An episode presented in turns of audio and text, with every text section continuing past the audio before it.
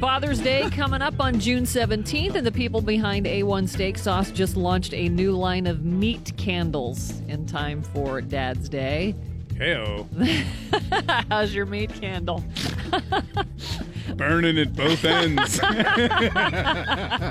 You better get that checked. Oh, meat can. Meat candle. The three cents are original meat, which smells like steak. Ori- original meat. Uh, I'm a traditionalist. Yeah. I like original meat. Randy Bauman and the DVE Morning Show. It's two minutes after six at DVE. Here's a Channel 11 Severe Weather Center forecast brought to us by Bridgeville Appliance. It's 53 degrees at DVE. I'm Val Porter. A Richland Township man is accused of tweeting terroristic threats aimed at a Penn State football game this season. Charles Hitachu allegedly made the threats on Twitter back on August 8th, saying he would commit the biggest mass shooting in the history of the world at a game this year. The 22 year old is free on $15,000 bond. The Ambridge police chief is accused of threatening other officers as well as fraud. James Mann was on leave for a non work related injury in 2017 when he allegedly filled out timesheets for sick, comp, and vacation time after it ran out. State police say 10 Ambridge officers received threats from the 61 year old that got worse as the investigation into his hours continued. Airlines are canceling flights to Hawaii because of Hurricane Lane. Officials are urging travelers to monitor their flight status before heading to the airport, and airlines are offering travel waivers to affected customers. So if you had a uh, trip planned to Hawaii this weekend. You may want to check your airline. Hawaii's Big Island has been drenched with heavy rain as a result of that now Category 3 hurricane. I didn't realize how few hurricanes actually hit Hawaii because it's such a small target. I just figured, oh, well, if it's out there in the middle of the Pacific, it's got to get crushed over and over and over again. Yeah, that's But there's you very rarely hear. few direct hits. Yeah. 32 children's medications are being recalled over contamination concerns and risk of life threatening microbial infection. King Bio, a North Carolina pharmaceutical company, has issued the recall. It involves homeopathic medicines used to treat teething, cough, rashes, colic, bedwetting, and other conditions. The list of medicines includes 13 that are marketed under the brand name Safe Care RX. Well, there's still time to develop, uh, depending on your age. A new study has found that your self esteem doesn't really peak until about age 60. It rises and plateaus at different periods through your life, but about the age of 60, you really stop caring what people think. Uh, you're financially more comfortable with the idea of getting older, and most people are still working and making money, which helps. Our self esteem then tends to drop again around age 70 because of things like retirement, fewer social interactions, and more health issues. But the people behind the study found that's not always the case. They say some people manage to maintain peak self esteem well into their 80s and 90s. So is peak self esteem just stopping caring what people think? Is that how it's I guess that's part of it, yeah. yeah. I think I've peaked. I no longer care at all. Hi, I'm 60. Joe Walsh is no stranger to addiction, and as a way of shining a light on recovery, he's taking part in an effort to raise money for the National Council on Alcoholism and Drug Dependence. For a $10 donation, you'll be entered to win a weekend trip to Detroit that includes a visit to Glenn Frey Drive, the Motown Museum, and Jack White's Third Man Record Store. You also get to have dinner with Joe before you head to the Eagles concert on October 14th at Little Caesars Arena. To have a chance at that prize and to help a good cause, go to prizeo.com, P R I Z E O. Dot com. And finally, former Lynyrd Skynyrd guitarist Ed King has died at the age of 68. His family confirmed that King died at his home in Nashville on Wednesday. Uh, the cause of death was not announced, although he had been suffering from lung cancer. King was a member of the band from 1972 to 75 and again from 87 to 96. He was on their first three album and credited with co-writing Sweet Home Alabama. He's also known for co-founding the Strawberry Alarm Clock and co-writing the band's biggest hits. Uh, hit incense and peppermints. Here's Ed King speaking at uh, or after their induction into the Rock and Roll Hall of Fame in 2006. But as far as the Hall of Fame induction, I think we were probably the luckiest band in the world. I mean, I consider myself the luckiest guitar player ever. Just because I was invited into a situation. I'm a very mediocre player, but I wrote the lick, you know. Sweet Home Alabama, and that's opened up a lot of doors. But I'm just a lucky guitar player from the San Fernando Valley. Yeah, probably one of the most famous guitar licks, most recognizable ever. That dude sounded like he had peak self esteem. I'm mediocre at best, but Did I you- wrote a great lick. Did you watch the documentary? I started it. yeah, I watched it last night. Um, he actually quit the band after a show in Pittsburgh. Yeah. Yeah, Pittsburgh can do that to you. Where were they? Syria No. Mosque or where? well, it was he had Ronnie Van Zant, and I forget if it was their manager or somebody. Uh, no, it was his guitar tech. Mm-hmm. So his guitar tech and Ronnie got arrested wherever they had been previous to Pittsburgh, and they didn't get to the show till right before showtime. So Ed King had to play on old guitar strings, and he broke two strings during Freebird.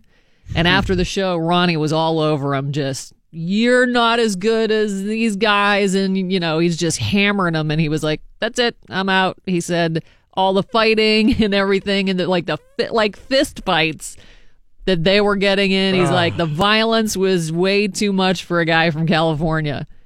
And it was after a show in Pittsburgh. He's like, I packed up my stuff, and that, that was it. He's like, "Look, I'm a mediocre player at best here, guys. I'm okay when the com- when the strings are all there. You give me two less strings, and I don't know what you were expecting, but I'm gonna punch you in the face for it and leave." But I, uh, I watched the beginning of it, and it is tremendous. Like just the way that it's shot, the way that it starts. I know it's going to be a great documentary. Yeah, it's it's very good. You should definitely watch it if you haven't seen it yet. Uh, and is a Skynyrd Friday on DVE. Yeah. because we're uh, tomorrow is uh, Steelers game, so we have most of the day wrapped up with that. So we're going to play a lot of Skynyrd today because the show is tomorrow at Key Bank Pavilion. Also on that bill, 38 special, Marshall Tucker Band, Hank Williams Jr. And I think I know it was close to a sellout, but I think there are a few seats available. So uh, if you want to go, you should probably snatch those tickets up. So we're going to celebrate Ed King with uh, his most famous contribution to Lynyrd Skynyrd. Let's do it. It's DVE. Uh, Baker Mayfield, here's my prediction. He'll be broke before AB, but i instead of spending it all on private jets, he's going to blow it on jet skis and four wheelers. Right. No question. He is such. Maybe he'll buy a Bob Evans. you know they do well. They they're this is a great chain, guys. He's just going to buy like vintage Trans Ams. He's the kind of guy that would do that, right? Y'all got a Hoss's here? I had no idea that was a chain. That's a chain. Hue then tells the players that they're not going to have the brown stripe on their helmet, the famous stripe. Right. That, that goes. It's more of a streak. That's what It's they like a call the strip. decoration there. more of a skid mark. He said you got to earn your stripes on the Browns. This is the coach who has one win in two years telling the players they have to earn their stripe. He What shouldn't I'm telling you guys is I don't have a stripe yet, and if I don't have one, he shouldn't be allowed to wear pants. that guy hasn't earned any clothing. do you think he has those sweatpants? You know, but instead of juicy, it just says brown. DVE Sports. I'm Mike Prisuta for DVE Sports, brought to you this hour by Xfinity from Comcast. Mike Tomlin met the media yesterday afternoon, breaking down Saturday's home preseason game against Tennessee. That's the third preseason game, and if you've been paying attention at all through the years, you know the fourth preseason game is one that they just try to get through as quickly and painlessly as possible. The first two have been what they've been in terms of the guys they've played and uh, what they've tried to do in terms of uh, preparing or not preparing for a specific opponent. But uh, this game against Tennessee is supposed to much more resemble the real thing, not just uh, in terms of how the Steelers are going to play it, but how they've been preparing for it. Mike Tomlin talking about that yesterday. We're excited about this opportunity. We realize the sand is running through the hourglass in terms of this process. And so um, there's some urgency there. Uh, we also realize that um, there's some complexity to, to this third game from a schematic standpoint, from a role standpoint, from a competition standpoint. And it's just going to get increasingly more clear as guys continue to roll the ball out and, and, and compete. Yeah, and he's talking about schematically, they're actually preparing for the Titans. You know, working on things that Tennessee does and uh, how to counter those. Right. Uh, roles. You're not just, hey, let's try to throw it deep to Damoun Patterson and see what happens. There's actually going to be a purpose to what they want their guys to do as a part of that game planning. And then uh, the competition. Uh, Tennessee uh, presumably will play some of the real players, and the Steelers are going to play some of the real players, and we'll see how they do against. See how they do in stadium. with the uh, will the lights be on? It's a four o'clock game. Yeah. they'll turn the lights on anyway. Yeah, they'll right? turn the lights on. just for Tomlin. Sure. Uh, Ramon Foster's not going to play. Uh, Xavier Grimble uh, won't play. Vance McDonald and Mike Hilton, those guys ruled out yesterday by Mike Tomlin. Now they're leaving the light on for the likes of Antonio Brown, Morgan Burnett, Daniel McCullers, and T.J. Watt. Uh, Those guys are going to have to get on a moving train, though. well, because they've been partial participants, as Tomlin calls them, uh, in practice of late. The other guys, uh, the first group, more week to week. Uh, ben Roethlisberger is going to start. Landry Jones is going to play, and then uh, Mike Tomlin, non-specific about uh, how quarterback will go the rest of the way. Uh, we'll see. We'll see how it goes from there. See how Rusty Landry looks. That's what it said to me, at least. It was just sort of like, well, we'll see how much work Landry needs. yeah, I think there's yeah. Uh, if he comes in there, looks great, then they get him out of there and give the other guys some some run. because he's clearly number two right now, and uh, they've been sort of preserving him along the way and taking a more extended look at uh, the draft choice um from The Oklahoma last two State. years. Uh, well, yeah, Josh Dobbs last year, the fourth rounder last year, and then Mason Rudolph, the third rounder from Oklahoma State this year. Uh, since this is going to more resemble a real game, or at least it's supposed to more resemble a real game, the objectives will be what you'd expect in September and beyond. You know, we just got to play varsity ball. And uh, you know what that is. On offense, that's taking care of the football, dominating situational football, red zone, third downs, uh, short yardage, um, and, and playing with a tempo, a tempo that we select. Um, on the defensive side of the ball, uh, it's being stout against the run, minimizing big plays, and winning possession downs. You heard that uh, sand through the hourglass line a moment ago. That's been Tomlin's favorite For sure. this So are the preseason. days of our lives. Yeah, if you're a rookie, you got to take advantage of every opportunity you get. You got to keep moving forward.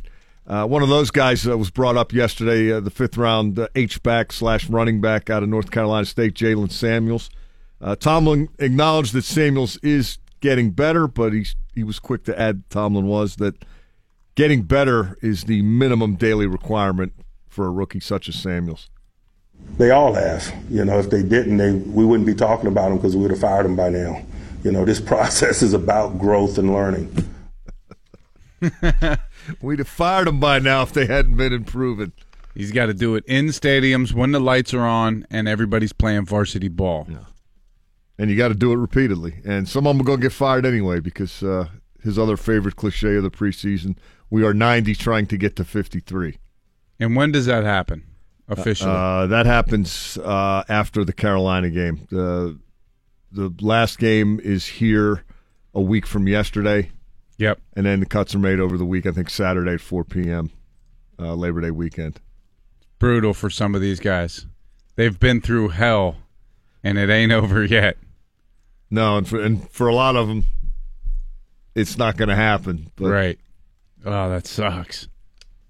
We shall see some uh, signings yesterday of note. Chris Boswell gets a five-year deal uh, worth a reported nineteen point seven two million. Big money. Yeah, He's, boss. He's locked up through uh, twenty twenty-two now, and uh, Vince Williams a four-year deal worth a reported twenty point six million. Steelers uh, making some contractual moves.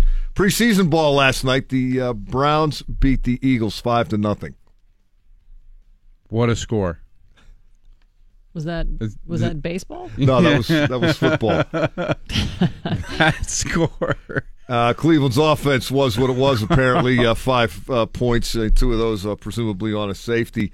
But the defense had seven sacks and four turnovers. Uh, Hue Jackson quoted thusly this morning on NFL.com. "Quote: I thought our defense was outstanding. If we continue to do that, it gives us a chance to win games." Myles Garrett is a beast. But are we to assume from this that in an age where everybody is scoring points, the Browns are trying to win with defense? I mean, that would be very Browns, wouldn't it? It would, wouldn't it? We we said this off air yesterday. They're gonna be good at some point. One of these years, they're gonna be good. You don't want it to be uh, on September the 9th if you're the Definitely don't want it to be against you. Pirates are in Milwaukee tonight, uh, first of three against the Brewers. Joe Musgrove against lefty Wade Miley. Miley's two and two with a 2.18 ERA. This is just what the Pirates needed. They haven't been able to score any runs for the last week, and now they get a tough lefty on the road. Uh, Musgrove five and seven with a 3.31 ERA. Jameson Taillon against Jhoulys Chacin, and then Chris Archer against Chase Anderson uh, as the series finishes Saturday and Sunday. The Pirates are 63 and 65.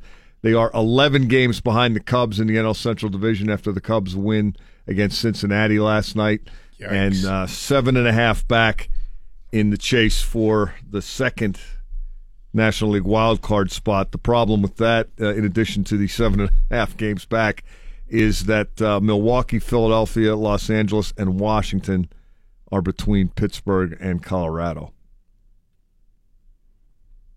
So play to look good for next year.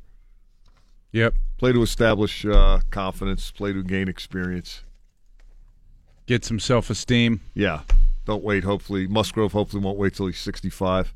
The rest of this year is just sands through the hourglass. Yeah. There's not much sand left. We're out of sand, obviously. We turned the lights on. There still wasn't any around. That's uh, DVE Sports. Thanks, Mike. When we come back, we'll be joined by local comic Colin Chamberlain. He is headlining Sean Collier Presents. That's tomorrow night at Arcade Comedy Theater. Uh, it's on the way. It's a DVE Morning Show. It's a DVE morning show. I'm Val Porter with Bill Crawford. Randy off for a couple of days, taking a, a long weekend vacation. Joining us now, Colin Chamberlain, headlining tomorrow.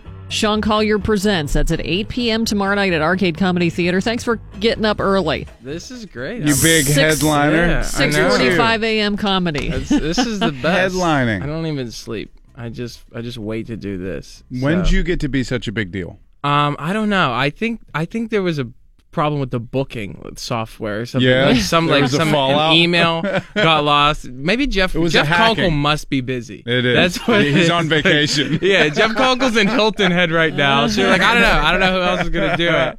So yeah, I don't know, dude. It's just like I mean, you know how it is. Like you just wait to get to a point where someone like messages you or texts you or calls you. Yep. You know, and then you don't know why. Like I, st- I don't know why I'm headlining this show tomorrow. I just know it's gonna happen. Take it and And- run with it. yeah, exactly. I mean, I don't know. You well, know, whenever you first start out doing stand up, there's this somebody told me this a long time ago and it was it's really true is that when you get into stand up and you want to do comedy, like you have good taste, you know what's funny. yeah. The problem is is the gap between your taste and your ability is pretty huge. It's it's so huge. so like It's you know frightening. you suck, Yeah. But you can't do anything about it because Right. there's no way to get better except going up there and yeah, sucking. If, if someone was like, "Hey, we would like you to become a dentist one day," but before you can like be really good at cleaning teeth, you just have to like rip someone's mouth up and like drop Right. tools everywhere. Like you'd be like, "That's insane." No, I would never do that. I know. I feel so bad for like open mic crowds. Like, you Ah. know what I'm saying? Because they're there too, and I don't know why. Yeah, dude. I always tell like comics that are younger than me, I'm like, don't ever bring your friends to one of these.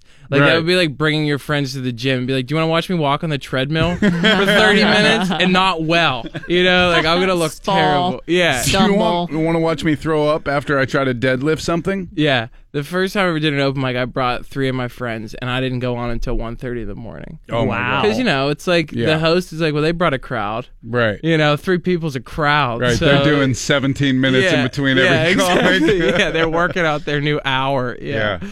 But yeah, it should be fun, dude. I mean, I don't know. You you like you do all these like terrible shows just to like try to survive, and then Yeah, when you get to do something like this, Yeah, it- it's that way for awesome. every performer, whether you're Yeah. a band or Yeah. a comic or. like. Even in, I mean, five years. You know, Bill. Five years is nothing. You guys see all kind of Nothing. comics come in here, Mm-hmm. But like, no, I think it is. A, s- it's a significant benchmark because a lot of people fall off in Yeah. five years. And there were definitely times where it was like, oh man, I should I should probably get a book on how to sell insurance. Yeah. you know, like I'm just like sitting in like a like a parking lot in New Kensington. Like I'm just like, I was like, well, that was that's probably the end of it, huh? Well, you know what? That I got to tell you, that feeling never goes away. Yeah, like I yeah. quit comedy probably four times last week. yeah. Oh, oh, absolutely. You Oh, know, where I'm just like, why am I doing this? There, this is dumb. I'll just like have days where I'm like, well, I guess it's time to update the resume on ZipRecruiter. You know, just like, Right. go through, and then you realize that you Update my spent- profile. Yeah, and then I'm like, well, wait, I spent the last five years doing comedy, so I don't have any other skills anymore. It's like, what was your last Nope. job? You know, I was like. I don't know. When I used to sharpen skates at an ice rink, that's still? can I still do that? Like, yeah, Is that a profession? Yeah. Uh, what's your words per minute? I was like, I have. I'm not even Words sure. per minute. Yeah. Wow. Well, Yeah. that's how you become a successful comedian. Is basically you give yourself absolutely no other options. Yeah, for sure. Because it's so hard and it sucks so much that it's like if there's any other options, you're doing that. Yeah, and that's like that's like why you probably take every gig too. I mean, like Mm-hmm. I'm sure you know, like you can think back at some of the terrible gigs you've done. Like I did a I did a high school prom, and Oh. it, it wasn't and it wasn't even like the actual dance. It was it. I followed a group of high schoolers around Phipps Conservatory. Just shouting out And, comedy at dude, them. I, Hey! am not, pictures? I'm not kidding. The a guy who my dad knew called me. I was like a year in, so I don't know anything. Right? You're not smart enough to I'm not turn the smart enough to, or ask for like a thousand dollars. You know, like he was like, "What do you? I hear you're doing comedy." He's like, "You want to do a gig for me?" I was like, "Sure." He's like, "What do you get paid?" I was like, "How's fifty bucks?" I thought like that was like, I was like, ah, he'll probably say no. You know, he's like, 50 bucks is great." Oh my God. Yeah. He's like, come to Phipps Conservatory. My Right daughter is gonna be there with her friends. So I was like, I was like, I don't know. So this is like, a private party, not even It- for the school. It was. It's worse than that. It was where they were taking pictures before the prom. so I roll up to Phipps Conservatory, and I'm sitting on a bench, and this dude, I see a black Escalade roll up. This dude comes out. He's in a suit. His daughter and five of her friends come out in gowns. He walks up and he's like, Colin, I didn't know you were going to be here. hey, my buddy Colin's a comedian. And he's just like, go ahead, do your act. Tell Oh my jokes. I followed them around while they were taking pictures. One of the moms eventually was like, um, "Would you mind letting us take a couple serious pictures?" like she got mad that I was. I was like, I, I'm just trying to like do like do my job. Like I, like, it was like me and the I got photographer paid standing for there. this. Yeah, and I like uh, picture you coming out in between the palm trees, like, "Hey, how's everybody doing yeah. here tonight?" Well, it's a little sweaty point in here. We were on an, the elevator, and like I'm like trying to run bits. I'm like doing crowd work. I'm like, so you guys, you guys ever, uh, you guys ever go to class? You guys, Are classes, you guys married? classes. Anybody That's married? over. Terrible, huh? Pretty Like, soon, oh right? man, you know, isn't chemistry the worst? You know, just like trying to like crowd work a bunch of. It was Yeah. terrible. It was so bad. Yeah, I did a uh, I did a birthday party for a 50 year old lesbian in Greensburg, and it was her bar, and she was it was celebrating her partner's uh, birthday party by throwing her a comedy show. And and honestly, that's what everybody wants. I mean, that's you know, I thought so. jewelry and you know stuff like that. A comic. A, a comic is what you should get. You should get a comic to come and just expose their soul to you. And there was there was no opening comedian. There was a drag king that walked around and gave everybody A roses. drag king. Yes, Mm-hmm. little Not a queen. Flip the script on that one. Huh. And then they, I said, "Where's the stage?" And they said, "Oh, it's down there." And it was like a sheer sheet that was had lasers shooting all over it, like one of those uh, Jennifer Lopez videos. And it was right in front of the bathroom. So like every couple minutes, I just had to, "Oh, you got to go? No, you have to. You have to go, of course." There's no thing in comedy called momentum. No, I'll be fine. yeah, fine. right. Yeah, You no, do your please, thing. This would be an excellent time for you to get up as I prepare to get into my closer. Oh. Yeah, it's it's crazy. People don't even think about like you would need. You know, they don't think like, oh, they're gonna need a good host. They're gonna need like good lighting or sound. You know, like No, because like- people don't understand what comedy is. yeah, that's and true. so they just think that it it's it can be anywhere at any time yeah. for any season, and It's like it's a not. mob. Yeah. What's the mob thing that they do with dances? Oh and- yeah, flash mob. Flash mob. It's yeah, like yeah, flash mob can- can comedy. No. happen wherever. No, Yeah. it, it it comedy is very limited. I try to tell people that as much as possible. We're very needy. We need your attention. We need you to be quiet. We we need you to laugh a lot to give us self esteem, and then you know if all things go well, it's still probably not great. So yeah. tomorrow night, no chatter amongst yourselves, but laugh Yeah. a lot. Uh, down. Colin Chamberlain headlining tomorrow night. Sean Congrats, Collier man. presents Thanks, uh, 8 p.m. show at Arcade Comedy Theater. Where can people get tickets? You can get tickets online at the arcade uh, comedytheater.com. Our Should buddy be- Tim Ross is on the show yeah, as well. Tim's on it. so Sean's great. hosting. Should be a lot of fun. Always fun to do a show with one of the Colliers. I feel a little. I feel very special. Yeah, You know, I feel smarter. Jeans Boy. Have you Mm-hmm. have you seen Jeans Boy go up? You know, he's fantastic. yeah.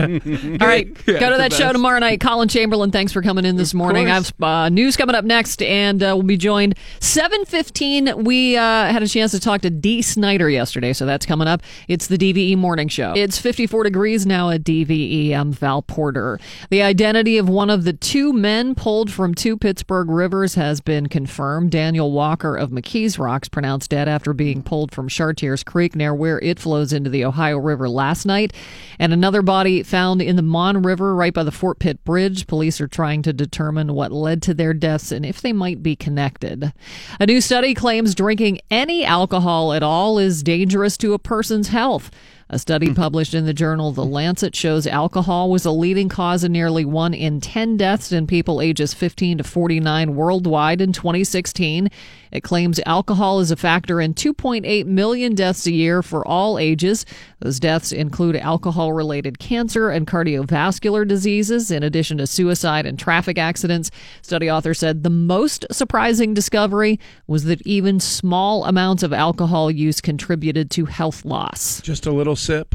Just a little sip is just a little bad. What about um 21 Michelob Ultras? is that bad? Mm, well, you know, you just use your best judgment, I guess. Okay. Police in New Mexico were called to a laundromat on Tuesday to deal with two goats who kept wandering in and out. Officers captured them a short distance away and returned them to their owner. But what makes this strange is that this isn't really the only case of goats wandering about this month. Earlier this week, transit police in New York City were called to remove a pair of goats that had wandered onto outdoor subway tracks in Brooklyn. Dozens of goats escaped a livestock auction in New Jersey, Oh, and yeah, about a hundred goats wandered into a neighborhood in Boise, Idaho, and ate everybody's shrubs. I don't know if they were one of those hire the goats to eat your weeds, then they escaped, but I don't think so. but I don't know who has that many goats on hand. I don't know either. That's a ton of goats. My neighbor borrowed a goat a few weeks ago. You want one so bad. I want a did you have goat jealousy? Like, were you I did have goat jealousy. coveting that goat? Like, Yes. did you say, "Can I borrow your goat?" For I wanted to, but she had borrowed it from someone else, so here's my question though: how, If they eat everything, how come they're not all insanely fat? uh, you can see some pretty fat goats. Okay, because the only goats I ever see, they, you know, you can see their ribs, and I'm just wondering, like, if these guys are eating whole hillsides, the hell? Uh, they're not in that union, I What's guess. their secret? I although I want a pygmy goat, and I don't think that they're good for for clearing hillsides. No, they're good for yoga though. You can set one Goat on your yoga. on your back. Yeah, I, I want to do that so bad. Why? I because they're cute.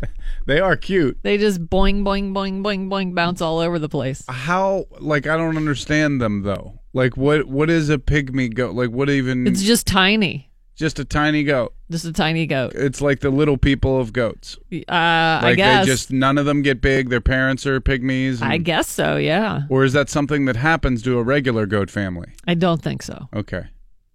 Regular goats, I'm sure, clear the land much quicker than a pygmy goat. Yeah. Still think that's the best option for Kenny Chesney concert cleanup. yeah, it could, could be. Bring in the goats. Release the goats. Uh, guys, you might be too smart to find a date. A new study found there is such a thing as being too smart to date. Researchers found women preferred guys who were in the 90th percentile of intelligence, not the 99th. Why is that? Well, it's because they believed guys who were geniuses were too high maintenance and they were not good in social situations. now, if you're wondering if there's also such a thing as being too handsome, Nope. Uh, women totally cool with de- uh, dating someone in the 99th percentile in that category. And when you flip it to what men are looking for, Ah, they just want somebody maxed out in every category. right. So no such thing as too smart or too good looking. What do we want? We want it all. That's what we want. And the what do you guys want? Oh, just somebody who isn't like insanely smart, like a beautiful mind smart, like a guy who writes equations on Windows smart.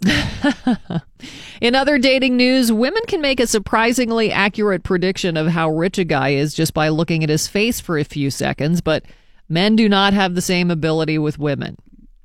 Surprise! How do women do it? Well, researchers found that women could tell by how attractive a guy is, uh, or could tell by how attractive he is, by how his skin looks, and what they see in his eyes. So, a lot of that could come from money, leading to more confidence, a better diet, and a better lifestyle overall. Hmm. What if you're dead behind the eyes? Because there's definitely people that have that problem. Mm. That but, is true. But are very successful. That is true. Look at all the Kardashians. They probably still have great skin, though, yeah, they have products for because that. they can afford it. I always think like, oh, you know what? I'm really going to start taking care of my skin. It's important. And then it never works out that way. Yeah. Like It's one or two treatments or anything like that. Like I'll get like the clean and clear, the scrub or whatever. The toner. Yeah, or that just the uh I don't know, they're called like the micro beads and then there's a story Well, that those are comes up. bad. I know. Bad for the environment. And then I get shamed. I'm like, "Hey guys, I didn't create the product. I bought the product. Why is it available if it's so bad?" Just use a scrub brush. Oh, on my face? yeah. I'm going to use a wire brush. Just come Get in all the dead bloody the skin next off. day. Uh, what phrase always makes you roll your eyes when you see it in a work email? According to a survey by Adobe, 25% of respondents say the phrase that really gets them is, not sure if you saw my last email. Wanted to circle back about that last email, guys. Uh, here are some other work email phrases that really get under people's skin. Uh, not sure. Uh, well, not sure if you saw my last email. Number one. Number two. Per my last email. Per. Which is pretty much the same thing. Yeah. Per our conversation. Any updates on this? Sorry for the double email. Please advise. It's all just people getting annoyed that they're getting called out for not replying to an email. That sounds like it, yeah. As previously stated, as discussed, and reattaching for convenience. Hey guys, wanted to drill down on that email that I sent Oh, per our drill down, conversation. yeah. Let's double back. I wanted to just circle back on this. You guys want to drill down? All right, Uh, we'll have a sidebar. And I was not aware uh, MacGyver is still on television. What? Or is coming back? Maybe I don't know if it's not back He's yet. But still on television? Federal what channel? Well, federal investigators looking into an incident on the set of CBS's show MacGyver. It seriously injured a stunt coordinator. A spokesman for the U.S. Department of Labor told Deadline Hollywood that OSHA is conducting the investigation into the incident on Monday that left Justin Sundquist in a medically induced coma. I had no idea that show was still on. No, is it like is it a reboot? I think it is. It's gotta be. Yeah, there's yeah, it's it Not- came who was the guy in that show? Dean. I don't know, but that guy was awesome. He's just known to me as MacGyver. Yeah, he. Used, I think he used to be in soap operas. I loved that show. That show was so funny because it just made you feel like you could make a bomb out of literally anything. Like, oh God, all we have is a paperclip, two batteries, and a piece of Big Red. Well, we're gonna blow our way out of here. We're in luck. That's just what I needed. This is an explosive. Richard Dean Anderson Richard Dean was Anderson. the guy's name. He's either going to be a very successful actor or a serial killer. Yeah, right. They always have name. three names. I wonder if he is. I'm going to see if he's on Twitter. See what he's up to. yeah, I wonder if he's like still on Twitter like uh, Steve Guttenberg. Remember when Bert came in here the one day and he said he tweeted out like it's a, I'm having a Steve Boot- Guttenberg kind of day, and Steve Guttenberg like got back to him Uh because he was still on Twitter. yeah. Mahoney just rocking it out on Twitter. Richard Dean Anderson is on Twitter, but has not posted anything since 2016. Well, that's when this show was rebooted.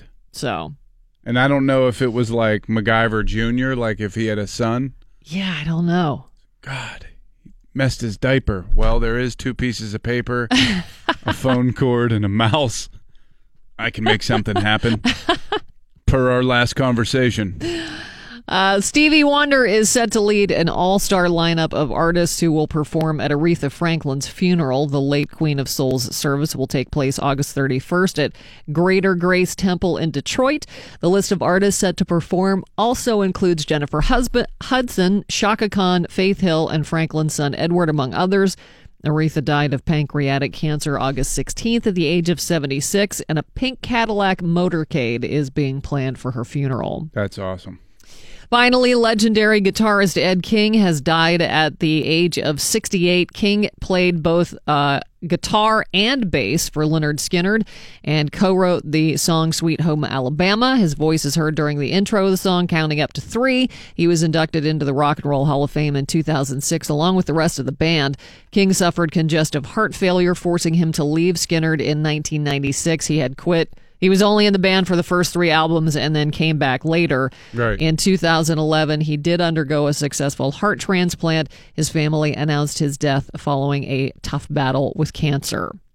And if you haven't seen the Lynyrd Skynyrd mm-hmm. documentary from Showtime, If I Leave Here Tomorrow, you got to watch it. It's amazing. I mean, Oh. I only saw the first half hour of it, but we- it's really, really good. Uh, he also co-wrote uh, "I Need You," working for MCA, Swamp Music, Saturday Night Special, and Whiskey Rock and Roller. And he, we talked last hour about he quit the band after a show in Pittsburgh. I can't do this anymore. You guys are showing up late. My guitar's breaking. Yeah, because Ronnie just killed him backstage after the show because his uh, his two guitar strings broke during Freebird, and he was like, "You know what? I don't want to do this anymore. You guys are too violent." he was like a guy from California and just, you know, saw them playing once and said, "Hey, man, if you ever need a guitarist." He And they like called the him up. Bo Bennett of just a nice California Nice, kid who just yeah. really didn't want to get nasty. Yeah. Seemed like he never really kind of fit in with those guys who, you know, all knew each other. But uh, so today is a Skynyrd Friday on DVE. They play the farewell tour, uh, stopping at KeyBank Pavilion tomorrow, along with 38 Special, Marshall Tucker Band, and Hank Williams Jr. So we're going to play a ton of Skynyrd music all day long and remember Ed King as well. But got to get to an interview. Uh, Dee Snider joining us, and uh, Dee Snider going to be at Jurgles. Uh, coming up Sunday night. So, fortunately, we have the opportunity to talk to D. Thanks for joining us this morning, D. Glad to be here. You, you know, you sound great. You look great. You've got a new album out for the love of metal. It's number one on the album chart or the metal charts. Yeah. And this is a this is a little more. It's a little different sound. It's a little more aggressive. A contemporary metal album. What made you decide to adjust the sound a little bit? And who did you work with to get that sound? Well, you know, when I joined Twisted Sister many, many, many years ago, it was already an existing band. Those who may have watched the documentary on the band called We Are Twisted, Blanking Sister, a really great documentary actually, that covers the fact that the band existed for 10 years before it exploded on onto MTV. Um, but when I joined the band, it was a it was a glitter band, which, which re- glitter is a term, an old term that mm-hmm. references bands like David Bowie, T Rex, Alice Cooper, early '70s New York Dolls. So, and I like that stuff. But I also was a metalhead, and as the only songwriter in the band, I combined my love for heavy metal with my love for that glitter rock of the early 70s, and that became the Twisted Sister sound and very much became part of the 80s. I'm holding the quotations up hair metal sound. But now, as a solo artist with the band retiring two years ago, I could really do whatever, I'm free to do whatever I want. And when Jamie Jasta, lead singer of a hardcore metal band called Hatebreed, on his podcast, a very talented guy. A lot of people know him from um, Headbangers Ball. He um, on MTV. He when he challenged me to do a a contemporary metal record, uh, I jumped at the opportunity because I am a I call myself OG metalhead. Day one, f- first Sabbath album, first Zeppelin album. I go back before when it was called hard rock, and I've always been a metalhead. My kids are metalheads. I've continued to go to shows and listen to new music. So the idea of doing something that might and this was the this was the challenge that it might fit in with today's music. To me, that was a dream, and the fact that it's number one on the metal charts for three weeks now, it entered number twenty on the Billboard charts. I haven't been on the Billboard charts in over 30 years. so to me, this is like, this is like a revelation. Dee Snider at Jurgles this Sunday. Now, are people coming to your shows expecting a Twisted Sister show? This is the odd thing here. Um, this record was a Field of Dreams record. It was there was no, and the reason it's called for the love of metal is that we had no rec- had no record deal. I had no budget. Jamie Jasta challenged me, and out of our own pockets, in our spare time, we went into the studio and and so many other people from other great bands, metal bands, joined us. But it was just like a labor of love with no. We didn't know would it be released, would it be a deal, would it, it was an ex- grand experiment. so the only shows that I have now that this album came out and it's it's it's reacting were existing Dee Snider shows. Mm-hmm. So I've been caught in the middle of it. The Dee Snider shows were expected to be very much, you know, D doing Twisted Sister favorites kind Mm-hmm. of thing. And um so now people are asking for the new album. People are showing up with the new album. That's got to feel great. It feels great. I haven't experienced it in over 30 years. I mean, you, you know, like I've done a couple of records in the meantime. Dee does Broadway and and uh, and uh, We Are the Ones, and they didn't connect or react in any fashion. You know, almost did it for myself. Um, so here, all of a sudden, people are asking. So even this Jerkle show, these shows are heavily Twisted Sister shows. They're heavily classic shows. Um, but I'm doing a couple of new songs. Now, in other shows, and it's becoming more like over at these festivals, I'm going down to Mexico. In Europe, this record is reacting hugely. Half the show is new material. And the demand, even here in the States, is growing for to people want to hear these new songs. But this show, I've got a couple new songs. Uh, so if you want to go to the bathroom at a certain point in the show, feel free. Uh, you know, I call new songs the bathroom break. You know, and I, I'm not the only one. I've heard Elton John talk about this. I've heard I've heard Paul McCartney talk about this. You, know, that you do a new song and it's like the audience's eyes glaze over, and, and every and there's a rush to get a hamburger. you know, it's and so. So but I've been you see for- it. Oh, I- they think we're blind. Like I can't see when people actually are leaving the room. I talk about it on stage, and the audience laughs because they thought we didn't know. Yeah. how, how can we not know we've got the best view in the house? So uh, they, you know, we, uh, uh, you know, so I'm doing a couple new songs, twisted classics. Um, and you know, and and and I also get a chance as a solo artist. I get a chance to do songs that I always wanted to do, but I couldn't because I was in Twisted Sister. So you know, that's you know, you're, you're that band. As a solo artist, I can sort of play fast and loose with the rules. So it's a fun show, uh, and I look forward to it. And uh, and I'm you know, and uh, you know, Pittsburgh rocks. You know. Do you have any great memories of playing Pittsburgh? Any you specific know, things you are, remember? uh, you know, you know, specifically, I'm not going to lie to you and say, "Oh yeah, I remember." I just remember that when you get to the Midwest, and Pittsburgh is very much, you know, you start on the East Coast and you end on the uh, Midwest. Yeah. really the heartland for heavy metal.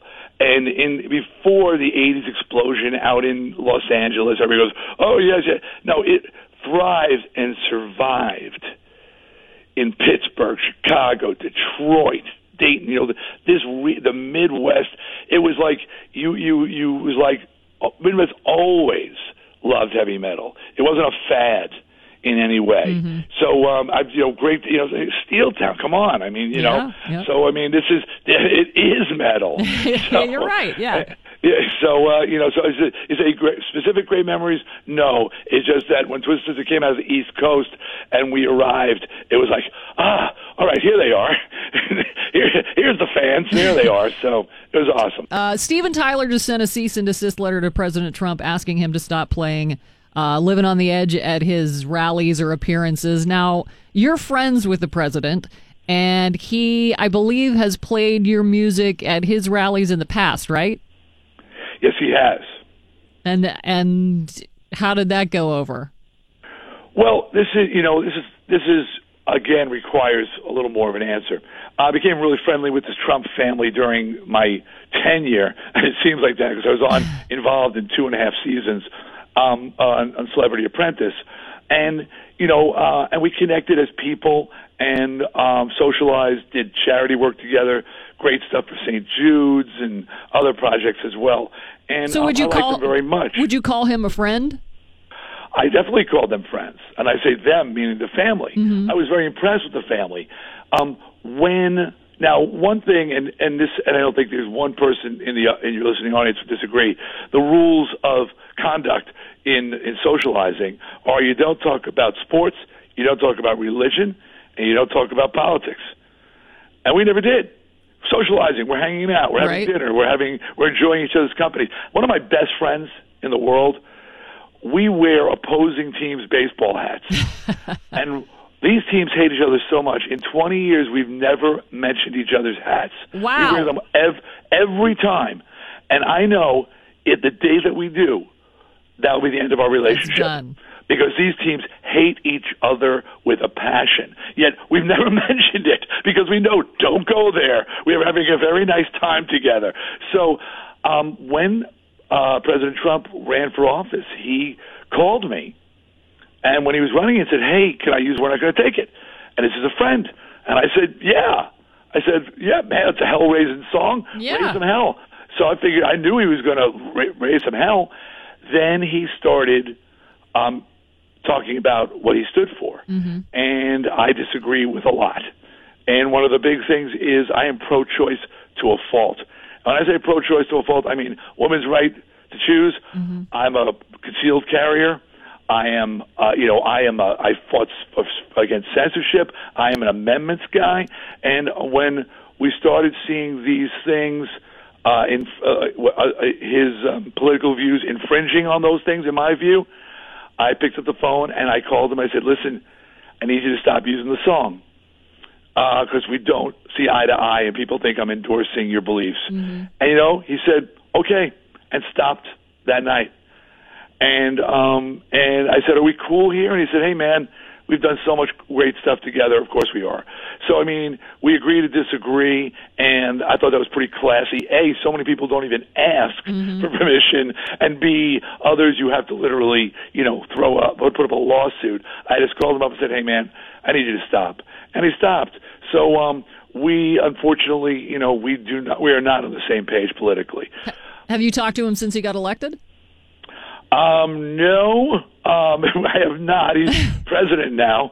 All Tough to- tough to my- reach. Yeah, I know. I know. People say, "Oh, but he, you know, he calls up everybody." Blah blah blah. Um, I think you know you've got to be in the club to get into that in there, and you know, so Omarosa was in the club. Apparently, she's not anymore. She is You know, definitely not. she's not in the club anymore. Uh, you know, you know one thing I would just want to say, you know, and and this is my feeling about agree, disagreeing or agreeing. You know, I grew up in a time where you uh, you, you you know you supported your candidate, and if your candidate lost, you accepted the fact that your candidate lost, and you said, "All right, this the decision's been made, and this is our president, and I got to give him a chance and the benefit of the doubt." You know what I mean? And and that's how I've played it. And um, am I agreeing with everything uh, that he's doing? No. Am I disagreeing with everything he's doing? No. I, I think there's some th- great things that he's done actually. So you know, I just think that hey, you know, this is the way it goes. This is, you know, this is how our country was built. You know, you run for office. If you lose, you you graciously concede and you support the person who won. Dee Snider, get the new record for the love of metal and see him this Sunday night at Jurgles. D, thanks for getting up early to, to talk to us this morning. Can I just tell you one last thing? Absolutely. In sort of regards, one of the songs on the record is called "American Made." It's my new single. Uh, I got a video coming out shortly for it, and it's it's, it's my new. We're not going to take it. It's a huge anthem, but its inspiration was the Olympics. I was watching the Olympics, and I was taken with the fact that there was no Republican or Democrat section in the stands. That You're right. all Americans were cheering United. on their countrymen. And I noticed there was no Brexit or no Brexit section in the English stands. They were cheering on their countrymen. And it made me realize that America and a lot of countries are like dysfunctional families. You know, we're at each other's throats, but when push comes to shove, we stand together and and and I was taken with that, and that was the inspiration for this song "American Made," which is a song of unity. And I hope I hope it reminds people let's not forget. And we know in our heart of hearts, hey, Christmas in my house was ugly this year. I have a big fam- family, and the Trumps and no Trumps, boy, it nearly came to fisticuffs. I'm telling you honestly, at Christmas. We're talking about grandparents, okay? I mean, but I know that if anybody was ever to go come up against any of me and my family members, we would stand together against them. So I mean, and this is America, so let's not forget, we're American made. It's Dee Snider. Thanks, D. Pleasure. It's the DVE Morning Show. DVE Sports. I'm Mike Prisuta for DVE Sports, brought to you this hour by Citizens Bank. The Steelers are getting ready for preseason game number three Saturday afternoon. The Tennessee Titans are in town, and Mike Tomlin said the Steelers have treated uh, this week as if it were a regular season week. Their schedule has been what it'll be during the regular season. That being the case, on the South Side at least, yesterday was Friday. Yep. They ran the normal Friday schedule, which is different from the Thursday schedule, which is different from the Wednesday schedule. Today's Saturday. It can get very confusing, but uh, tomorrow the ball will be kicked off, and the Steelers will play it uh, at least for a while, as if it matters. Most of their secondary will be on display, and cornerback Joe Haden thinks that's a good thing. Uh, he assesses the Steelers secondary as more than talented. Super talented, man. Really, really special. We got a lot of high draft picks in that room, you know, that are really coming along with Artie and SD, um, Morgan, um, Terrell, you know, myself. We just got a lot of guys that play some ball and um, younger dudes that are very, very talented. So just, it's not, like I said again, the talent isn't the thing. It's just us out there executing, and um, we have the players to do it. Yeah, he makes a good point. Uh, the two starting cornerbacks, Artie Burns, first rounder in 2016. Haden was a first rounder of the Browns in 2010, the seventh overall pick that year. Safety Morgan Burnett, who may or may not play against Tennessee, a third round pick of Green Bay in 2010. Sean Davis, second rounder of the Steelers in 2016. Uh, Nickelback Mike Hilton came into the league as an undrafted rookie, so he doesn't quite have the same pedigree, but uh, the two guys that will also play presumably a lot this season uh, Cam Sutton, a third rounder of the Steelers in 17, and Terrell Edmunds, this year's first rounder. So it's. I like Cam Sutton a lot. Uh, everybody does. Everybody Yeah. likes most of these guys. Will it work collectively better than it did last year? Man, I hope. Strange year for their defense last year in that uh, it worked well for a while and it would break down periodically. And then when Ryan Shazier was lost, it just kind of all fell apart. And uh, that can't happen again this year, or it's going to be harder than it needs to be. Uh, Do you think an underappreciated part of that story was not just Ryan Shazier going down in that game, but Tyler Matakevich going down almost immediately afterwards? So their depth was completely just gutted right away. yeah, they do. I don't. Okay. I haven't seen a lot out of Tyler Matakevich at linebacker this preseason that would lead me to believe that he would have helped. I think he's one of those special teams guys, at least right now. Um, Which is why Jon Bostic Has- is on the squad. and has since been uh, elevated to uh, first team along with Vince Williams. Uh, we talked uh, a minute ago about the Steelers treating this like a regular season week. Uh, that included using the crowd noise yesterday at practice. They do this. Uh, they used to just do it when they were going on the road for the offense, and uh, a while back they started doing it for home games as well when the defense uh, is working because the home crowd is cheering against the opposing offense. And Joe Haden said, believe it or not, that stuff uh, has value. You really get something out of it because while we're out there on defense, we can't really hear each other trying to make the checks, trying to make the calls. So we got to use a lot of hand signals, got to get that communication right. So, I mean, I think it helps us out a whole lot because you really, honest, you can't hear each other talking out there. It's that loud on the field. Seriously, if you come out there on the field and just try to talk to me, me and you standing right here, it's, it's, it's tough to hear. Have you been there when they're doing that? Oh yeah, it, it's I'm on the sideline right next to the thing, and the big speakers are right there. And it's incredibly irritating for us watching because you know the offense will break the huddle and they turn it up, and then the quarterback's doing the signals and they turn it up, and they really Are you in labs and and Dulac doing hand signals? we normally have one universal hand signal. That, Yeah, just that one. that we exchange to express First down. express our true feelings for one another. Hey, you know, since we are talking to Joe Haden yester- yesterday, uh, and since he used to play for the Cleveland Browns, had to ask him if he's been uh, following along with Hard Knocks. I missed the last episode. I saw the first two. Know some of those guys? Anything impress you or surprise you?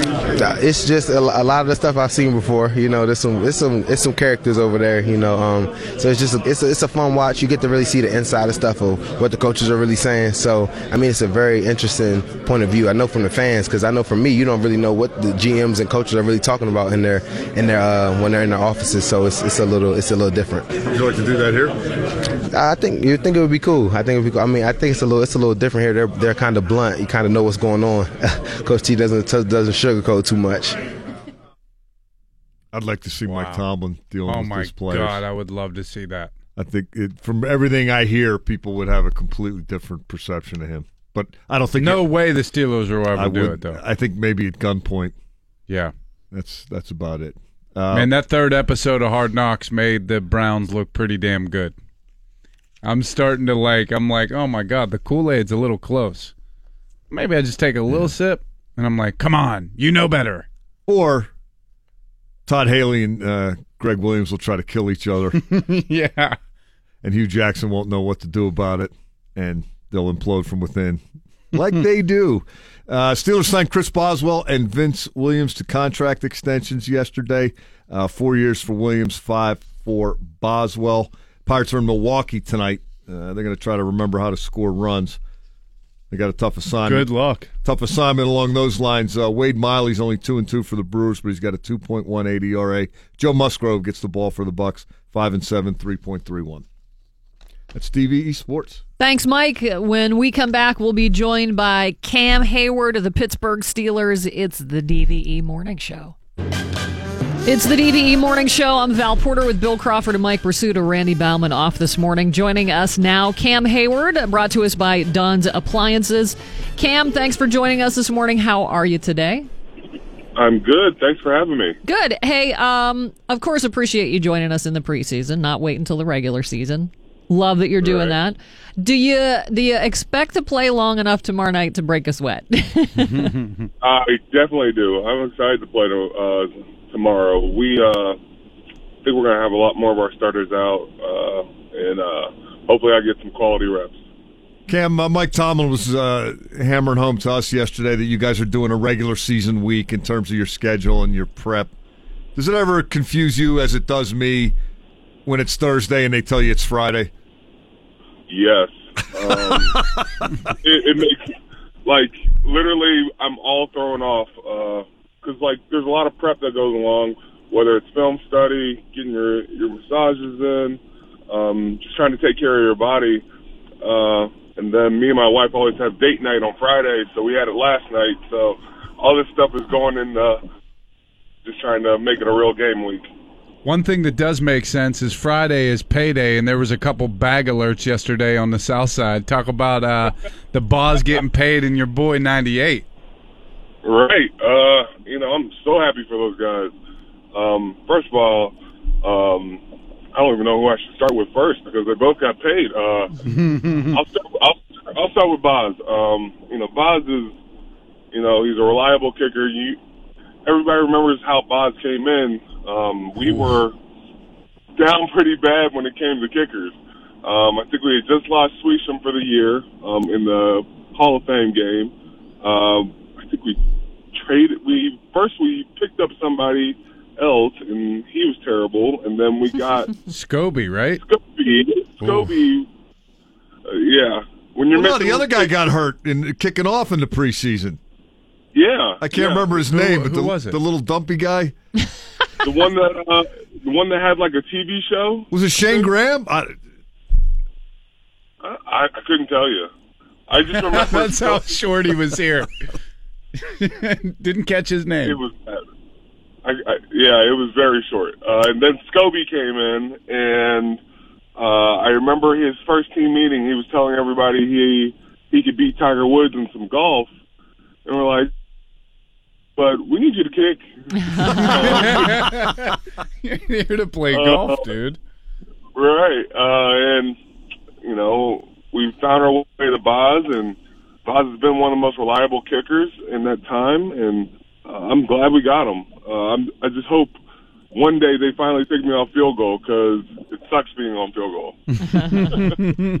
what about what about Vince Yeah. though, Cam? Because that that to me was obviously a story that was you know it's your side of the ball, but just you know you've been ground zero witness in that guy's journey, his grind, his hustle, and to be able to get an extension like that is a is a big deal. Oh, man, I'm so happy for Vince. Uh, you know, Vince is a guy that works his tail off.